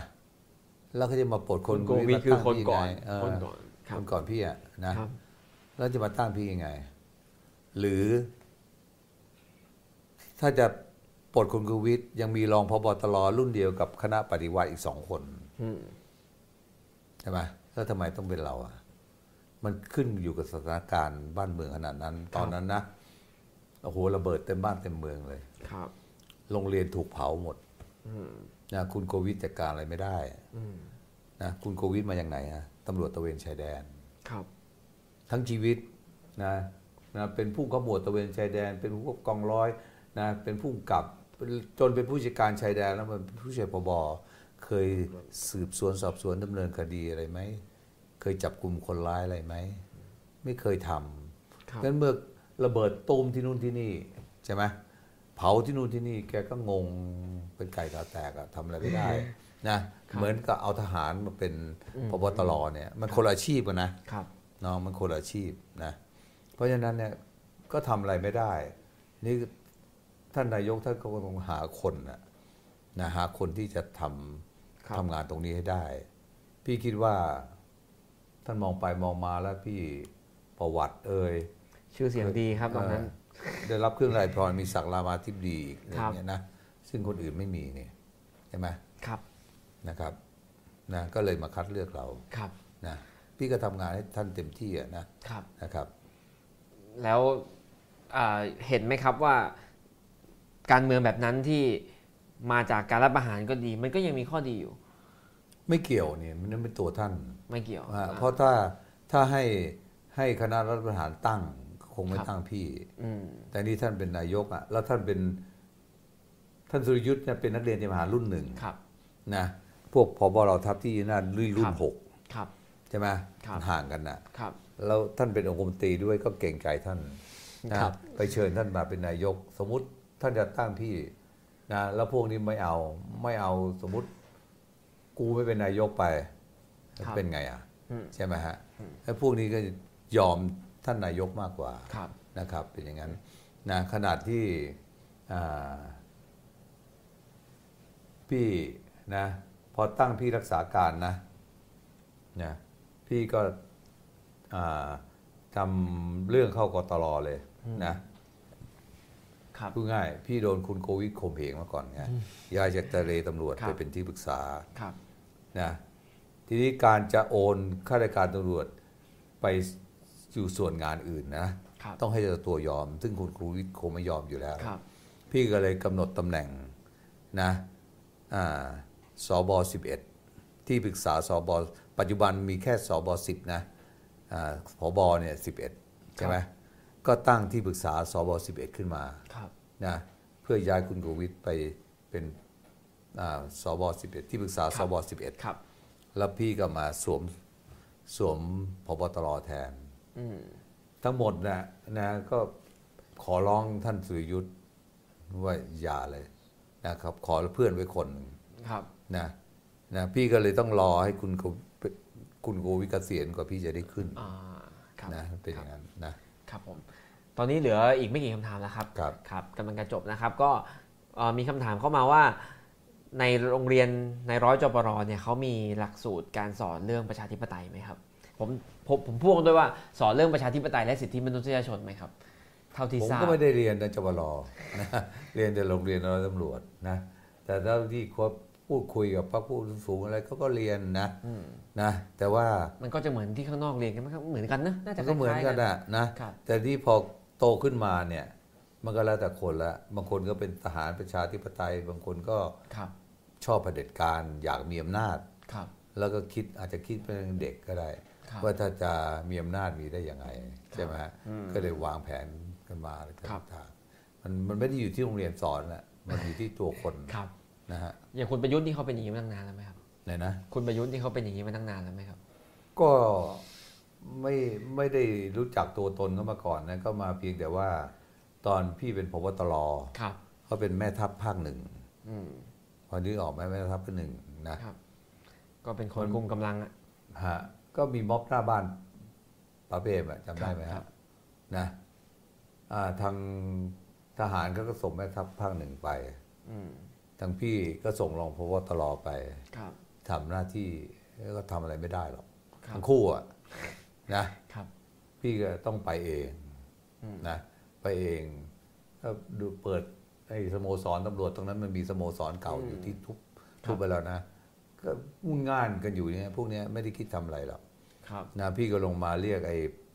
อภิรักษ์คนกำพงศ์อะตอนนั้นเป็นรองผู้จัดการพลหนึ่งมาครับที่กองบัญชาการนครบาลครับพี่ไปตัวเปล่ากับคนขับรถสองคนเองเฮ้ยแดงมึงมีอาวุธอะไรยืมหน่อยอืมใช่ไหมก็ยืมอาวุธนะไอ้ แก๊สน้ำตรงน้ำตา ระบงระเบิดอะไรต่างๆมา เดี๋ยวพี่ก็ลุยเองเลยอ๋อจัดการเรียบร้อยครับนะครับนะเออฟังเรื่องพวกนี้สนุกดีอะนะแล้วพี่ลุยเองเนี่ยพี่ดำเนินคดีได้หมดครับทุกคนนะอืมตอนนี้ก็ติดคุกกันอยู่ครับนะครับนะแล้วพี่ไม่ได้ถูกดำเนินคดีเองนะครับไม่ครับมีครับเพราะเราอะไรเราใช้หลักกฎหมายใช้อะไรครับต่ออะไรดำเนินการตอนนั้นเนี่ยทำงานกับคุณประยุทธ์ก็ดีคุณคุณอภิรัตน์ก็ดีก็ทำงานได้ ก็ก็ไม่อยู่พวกนี้มันโอ้ยรุ่นหลังนี่ใช่ไหมฮะครับ รุ่นหลังแล้วตอนนี้เจอหน้ายังคุยกันไหมครับเขาเขาก็หนีพี่อะเขาไม่อยากเจอพี่ครับอภิรัตน์นี่ไม่ไม่เจอแล้ว ไม่เจอเลยไม่เจอเลยครับโอเคครับครับคำถามท้ายๆครับเอ่อมันมีข้อเสนอเรื่องการกระจายอำนาจที่ให้ตำรวจบางส่วนสังกัดองค์กรปกครองส่วนท้องถิ่นดีไหมครับอ่า มันมันก็เป็นบางประเภทนะครับ อยู่ที่องค์กรส่วนท้องถิ่นนั้นนะ รับไปดำเนินการได้ไหมครับ ยกตัวอย่างที่โอนไปแล้วนะตำรวจคือตำรวจเทศกิจอืมนะเขาจะเห็นว่าตำรวจเดิมเนี่ยตำรวจจราจรเนี่ยนะนอกจากจะทำหน้าที่การจราจร จัดระเบียบการใช้รถใช้ถนนแล้วก็ยังมาจัดระเบียบหับเลขแผงลอยต่างๆอีกครับนะก็ว่าตำรวจรีดตำรวจไทยอะไรต่างๆนะครับ แล้วก็สรุปแล้วก็โอนเนี่ยเรื่องนี้ไปให้ตำรวจเทศกิจครับ แล้วเป็นไงครับ ก็ไม่ได้ดีขึ้น ดีขึ้นไหมไม่น่าจะถ้าตอนผมเป็นเจรตำรวจแห่งชาตินะ มีการร้องเรียนนะ เรื่องมาเฟียครับที่ตลาดโบเบนะเรื่องเทศกิจรีดไถเขานะนะครับ มันก็อย่างเงี้ยนะนี่ทางเท้าใช่ไหมเมื่อไปขึ้นอยู่กับฝ่ายกทมนะเรียบร้อยแล้วนี่ทางเท้า ก็แบ่งดูดีนะ แบ่งเป็นล็อกล็อกล็อกล็อกล็อกล็อกเพื่อให้ประชาชนเนี่ยนะได้มีที่ค้าขายคนละหนึ่งล็อกหนึ่งล็อกหนึ่งล็อกนะอย่างพี่เป็นมาเฟียแถวนั้นพี่เอาชื่อมาสองร้อยชื่อเลยครับนะคุยกับผอเขตอืมสองร้อยชื่อเลย มันก็เป็นสองร้อยบล็อกนะครับแต่ความจริงของพี่คนเดียวนั้นนะครับใช่ไหมแล้วพี่ก็เอาคนมาขายอืมใช่ไหมราคาเท่าไหร่ละราคาเท่าไหร่แล้วล่ะนะครับ ก็ติดคุกไปเยอะพอเอาเขตก็ติดคุกอืมนะอะไรต่างๆเหล่านี้นะครัไอ้บมาเฟียนี่ก็ติดคุกนะพี่เคลียร์มันตั้งเยอะแยะในกรุงเทพนะเนี่ยเป็นอย่างนั้นมันไม่มีอะไรดีขึ้นหรอกทีนี้เทศกิจไปก็เหมือนเดิมนั่นแหละนะครับนะพี่ว่าตำรวจยังฝึกอบรมนะครับมาดีกว่าด้วยซ้ำไปครับนะครับ เพียงแต่ว่าถ้าองค์กรปกครองส่วนท้องถิ่นไหนนะ ต้องการอะไรไปพี่คิดว่า ตำรวจเขาก็อยากจะโอนไปให้ อย่างตำรวจจราจรนะอยากเอาไปแล้วคิดว่าทำได้ไหมอืมน้องลองคิดน้องลองนั่งภาพดูที่ว่าจะทำได้ไหมอืมใช่ไหมครับ เดี๋ยวนี้แต่ก่อนเนี่ยนะ น้องเห็นไหมสรรพสามิตครับนะ ไปจับเหล้านะครับ โดนชาวบ้านตีกระบาลครับมันไม่ยอมให้จับหรอกอืมชาวบ้านมันกลัวแต่ตำรวจเนี่ยเป็นสรรพสามิตเลยต้องแต่งตัวอืมเหมือนตำรวจคล้ายตำรวจอืมใช่ไหม หรือแม้กระทั้งอ่าตำรวจสภาเนี่ยน้องเคยเข้าใช่ไหมครับเห็นไหมตำรวจสภาเนี่ยใครเดินไปไม่รู้เรานึกว่าตำรวจทั้งนั้นอืมความจริงไม่ใช่ตำรวจหรอกอืมแต่ต้องแต่งตัวเหมือนตำรวจอืมนะมันเป็นอย่างนั้นหนะลายๆหน่วยก็พัฒนาไปทางนี้ครับนะครับเพราะฉะนั้นเนี่ยจริงๆแล้วเนี่ยในความคิดของชาวบ้านอะไรต่างๆเนี่ยมันยังเชื่อมั่นถึงตำรวจยังไงจะเป็นยังไงมันก็ยังเชื่อมั่นตำรวจอยู่ครับนะยังเกรงใจตำรวจอืมแล้วก็อ่า ถ้าตำรวจจะจับกุมจะดำเนินคดีแล้วก็ยังโอเคอยู่ครับแต่ถ้าเป็นคนอื่นน่ะมันไม่ค่อยจะยอมนะนะฮะครับนะฮะครับคำถามสุดท้ายครับท่านอ่าหลังจากเป็นตำรวจมา 40 ปี มาเป็นสสได้เกือบเกือบๆจะ 2 ปีครับ อะไรที่มีอะไรไหมครับที่ประทับใจในบทบาทของสสแล้วมีอะไรที่รู้สึกว่า โอ้เหมือนกับเซอร์ไพรส์ว่าอ๋อนักการเมืองมันเป็นอย่างนี้นี่เองเล่าให้ฟังหน่อย ครับก็เซอร์ไพรส์นักการเมืองมันเป็นอย่างนี้เองนะคือว่า โอ้ย มันอะไร ว่าไปเรื่อยเปื่อยนะครับนะครับ คนดีก็มีไม่ใช่ไม่มีนะฮะ แต่ไอ้คนเลอะเทอะจะมีเยอะครับนะครับนะไม่มีระเบียบไม่มีวินัยเอาใจตัวเองเป็นหลักอะไรต่างๆนะ ไม่ยึดมั่นเวลงเวลาอ่าเวลานี่เป็นเรื่องสำคัญนะครับครับนะครับนะอย่างน้องเชิญมาปุ๊บพี่ก็ต้องมา ก่อนเวลาครับแล้วครับไม่ใช่มาเฮ้ยรถติดอ้างเวลาไม่ทันอืมมันจะออกอากาศทันได้ไงครับใช่ไหมฮะครับเพราะฉะนั้นในในเรื่องของสอสอนี่นะโอ้ยเหนื่อย เพราะครับว่าแต่ละคนมามาคนที่คนละทางนะครับอย่างรายการคุณดนายก็สัมภาษณ์พี่พูดถึงคุณศิระใช่ไหมครับพี่ก็บอกว่ามันคนศิลป์มันมันไม่เสมอกันมันคุยกันไม่รู้เรื่องหรอกเขาก็ถามครับเป็นยังไงนะ ก็พระองค์นี้บวชมาเรียนจนจบปรปรริญญาเก้าครับไอ้นี่เนนใหม่อย่างเงี้ยครับคุยรู้เรื่องไหมปรริญญาเก้ากับเนนใหม่เนี่ยนะคุยกันไม่รู้เรื่องนั้นผมเป็นสสแต่เป็นอดีตผู้จัดการตำรวจแห่งชาติครับ คุณศิระก็เป็นสสครับแต่อดีตเคยติดคุกมา คุยกันรู้เรื่องไหมไม่รู้เรื่องนะครับ ทุกวันนี้ก็คุยไม่รู้เรื่อง เพราะคุยคนละภาษาจริงครับๆเขาไม่รู้หรอกนะ ไม่รู้ แล้วตอนนี้ก็เป็นจำเลยพี่ตั้งหลายคดีแล้วเขาก็ยังไม่รู้เรื่องอีกนะครับนะนะมีมีอะไรดีๆบ้างไหมครับ การเป็นใครสสการเป็นสสของท่านพบเจออะไรดีๆ ในอ๋อระบบการเมืองบ้างไหมครับ มันมันมีดีก็คือหนึ่งเราเนี่ยไม่ไปรับใช้เผด็จการครับนะครับพูดตรงๆนะตอนตั้งรัฐบาลนะ เนี่ยก่อนที่จะตั้งรัฐบาลจับคู่กันแล้วเนี่ยนะ เสียงฝ่ายค้านจะมากกว่านะเพราะฉะนั้นเขาก็พยายามที่จะให้กกตมารับรองพวกปัดเศษปัดเศษเนี่ยแล้วก็ดึงพวกปัดเศษไปอะไรอย่างเงี้ยนะอืมนี่เสียงมันก็ปิ่มใกล้ ๆ กันครับก็ส่งคนมาติดต่อที่บ้านอยู่สามสี่ครั้งอืมนะในหน้านะให้หัวละสามสิบล้านอืมสิบหัวก็สามร้อยล้าน แล้วให้เป็นรองนายก แล้วมอบหน้าที่ด้วยจะให้ดูแลตำรวจอื ใช่ไหมจนกระทั่งวันที่จะโหวตนายกนะยังมารอกันอยู่หน้าหน้าสภาเลย ตอนนั้นสภาไปใช้ไอ้ทีโอทีที่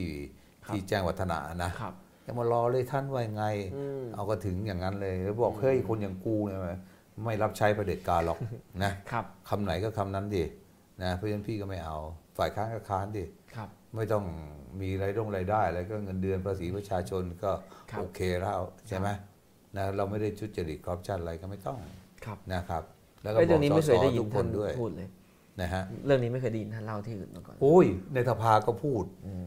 นะ พูดไม่รู้กี่ครั้งแล้วหัวละสามสิบล้านใช่คืนะอสสของของเราของพรรคนี้ เออจะนะ ให้โหวตละสามสิบล้านอย่างเงี้ยเหรอครับ ไม่ใช่โหวตให้ไปร่วมรัฐบาลไง อ๋อ ตอนนั้นมันกำลังปิ่มน้ให้เข้ารัฐบาลเลยำเออใช่ไหมครับ นะแล้วพี่ก็ยังพูดชวนพรรคประชาธิปัตย์นะ ไปถามคุณชวนได้นะครับถ้าคุณชวนกล้าพูดความจริงนะครับพี่บอกคือตอนนี้ยังไม่ได้จัดรัฐบาลใช่ไหมอืมเพื่อไทยเนี่ยเขารู้แล้ว ถึงแม้เขาจะได้เสียงข้างมาก แต่ก็โอกาสที่เป็นนายกไม่มีแล้วใช่ไหมเขาก็พยายามที่จะพูดแล้วก็ให้พี่ช่วยพูด พี่ก็พูดกับคุณชวนเองนะครับ ขอให้มาอยู่ฝ่ายประชาธิปไตยอืมนะครับ แล้วก็เขาจะให้ท่านเป็นประธานสภาครับมันก็เหมือนปัจจุบันเนี่ยแหละค รับรัฐมนตรีทั้งหลายก็เหมือนอย่างนี้นะครับแล้วผมจะโอนสสของผมเนี่ยทั้งหมด 10 คนยกให้ไปเลยยอดอืม10 คนนะอืมคุณก็ได้ไปคำนวณสสอืมประชาธิปัตย์จะได้เป็นรัฐมนตรีมากขึ้นอืมถูกไหมนะอย่างน้อยครัก็บสองตำแหน่งอย่างชาติไทยนะสิบคนเท่ากับพี่ตอนแรกนะครับก็ได้สองตำแหน่งครับใช่ไหมพี่ก็ให้ไปคุณก็ได้เพิ่มสองโดยผมไม่เอาเลย แต่ขอให้คุณมาอยู่ฝ่ายประชาธิปไตยอืมไม่เอา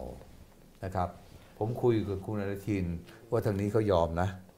ให้คุณเป็นนายกอ่านะขอให้มาอยู่ฝ่ายนี้ครับก็ไม่เอาอืมแล้วคุณยิ่งชีพคิดดู ถ้าเผื่อสองพักนี้นะอืมนะ มาอยู่ฝ่ายประชาธิปไตยซะคุณชวนก็เป็นประธานสภา คุณอนุทินก็เป็นนายกรัฐมนตรี แล้วเป็นไงอะ บ้านเมืองมึงก็จะไม่เป็นอย่างนี้นะครับ แต่คุณกับไปฝักฝ่ายฝ่ายนั้นอืมไปรับใช้ฝ่ายนั้น ผมก็ไม่รู้นะ ว่าพวกคุณได้ทั้งเงินทั้งกล่องหรือเปล่า เพราะเวลามาเสนอผมเนี่ยทั้งเงินทั้งกล่องนี่ครับถูกไหมครับ พวกคุณไปอยู่ฝ่ายนั้นคุณได้ทั้งเงินทั้งกล่องหรือเปล่าอืมหรือถ้ามาอยู่ฝ่ายนี้แบบที่ผมเสนอก็ได้แต่กล่องอืมคือได้ตำแหน่งรัฐมนตรีได้ตำแหน่งประธานสภาไปอืมแต่ไม่ได้เงินอืมนะแต่ไปอยู่ไปนั้นผมไม่รู้นะอืมได้ทั้งเงินทั้งกล่องไหมอืมนะแต่ไม่ครับแน่ใช่ไหมครับพอเห็นธรรมนัฐข่าวไป เอาข่าวเก่ามาดูนะวันที่จะตัดสินใจมาร่วมนะ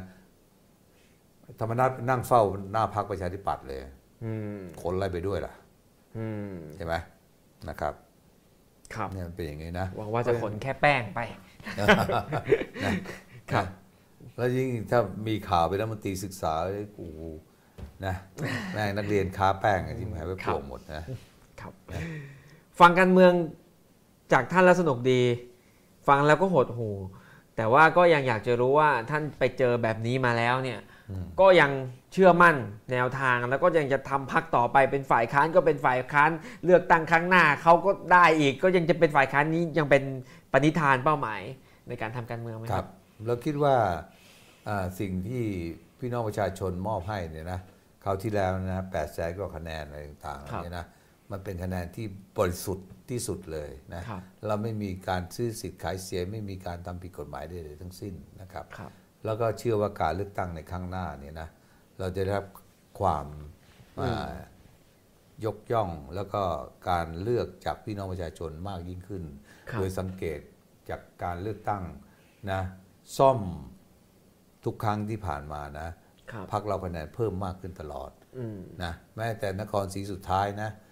นะที่เขาซื้อกันหนักนะครับเราก็ยังเพิ่มขึ้นนะครับเพราะฉะนั้นเชื่อว่านะในเลือกตั้งครั้งหน้า ทั้งประเทศเราเราจะเพิ่มแค่ไหนนะคครัรับบนะแล้วถ้าเรามีกำลังมากขึ้น ผมเชื่อว่า ผมก็จะเป็นฝ่ายค้านฝ่ายรัฐบาลแล้วก็แต่ผมก็จะทำสามารถทำอะไรให้พี่น้องประชาชนเป็นชิ้นเป็นอัน เป็นกอบเป็นกำได้มากกว่านี้นะครับ ตอนนี้ผมก็73แล้วครับใช่ไหมจะเอาอะไรนักหนา ลูกก็โตหมดแล้วครับนะครับ ตอนนี้ไม่ได้ห่วงลูกเลยนะครับเพราะลูกโตมาแล้ว ก็ห่วงแต่ประชาชน นะคครับรับ ก็อยากจะทำอะไรให้พี่น้องประชาชนนะครับครับครันะบก่อนก่อนที่จะจากโลกนี้ไปอะนะครับผมโอเคครับ อย่างน้อยวันนี้อ่าท่านเสรีก็ได้เสนอโมเดลปฏิรูปตำรวจที่สามารถเป็นไปได้แล้วก็สามารถทำได้นะครับ ซึ่งท่านก็เคยพยายามทดลองทำมาแล้วตอนที่เป็นผู้บัญชาการตำรวจแห่งชาติมาก่อนนะครับ แล้วก็ทำได้เลยโดยไม่ต้องแก้ไขกฎหมายเลยทั้งสิ้นนะครับผมไม่ต้องรอพรบตำรวจอะไรไม่ต้องรอแล้วไม่ต้องรอนะครับอะ ก็อ่าเป็นโอกาสดีที่ได้ฟังเรื่องราวทั้งประวัติศาสตร์ ทั้งประสบการณ์ในฐานะตำรวจ แล้วก็ในฐานะสสเมื่อเข้าสู่สภา 2 ปีเจออะไรมาบ้างนะครับอ่าวันนี้ก็ขอบคุณท่านเสรีพิสุทธิ์มากนะครับ ที่มาแลกเปลี่ยนกับเรา แล้วก็มาเปิดประสบการณ์เปิดมุมมองให้พวกเราได้เยอะทีเดียวนะครับ ขอบคุณนะครับยินดีครับสวัสดีครับผมครับ One O One สัปดาห์หน้านะครับ One O One One on One เรื่อง Smart Government และแพลตฟอร์ม Economy นะครับพบกับดรสุพจน์เธียรวุฒินะครับผู้อำนวยการสำนักงานพัฒนารัฐบาลดิจิทัลนะครับจะมาวันจันทร์ที่ 15 มีนาคม 2564 ทุ่มตรงทาง One O One dot world นะครับดำเนินรายการโดยจิรัตติคันติพโลนะครับก็พบกับ One O One One on One ได้ต่อเนื่องสัปดาห์หน้าทุกสัปดาห์นะครับ วันนี้ลาไปก่อนครับผม สวัสดีครับ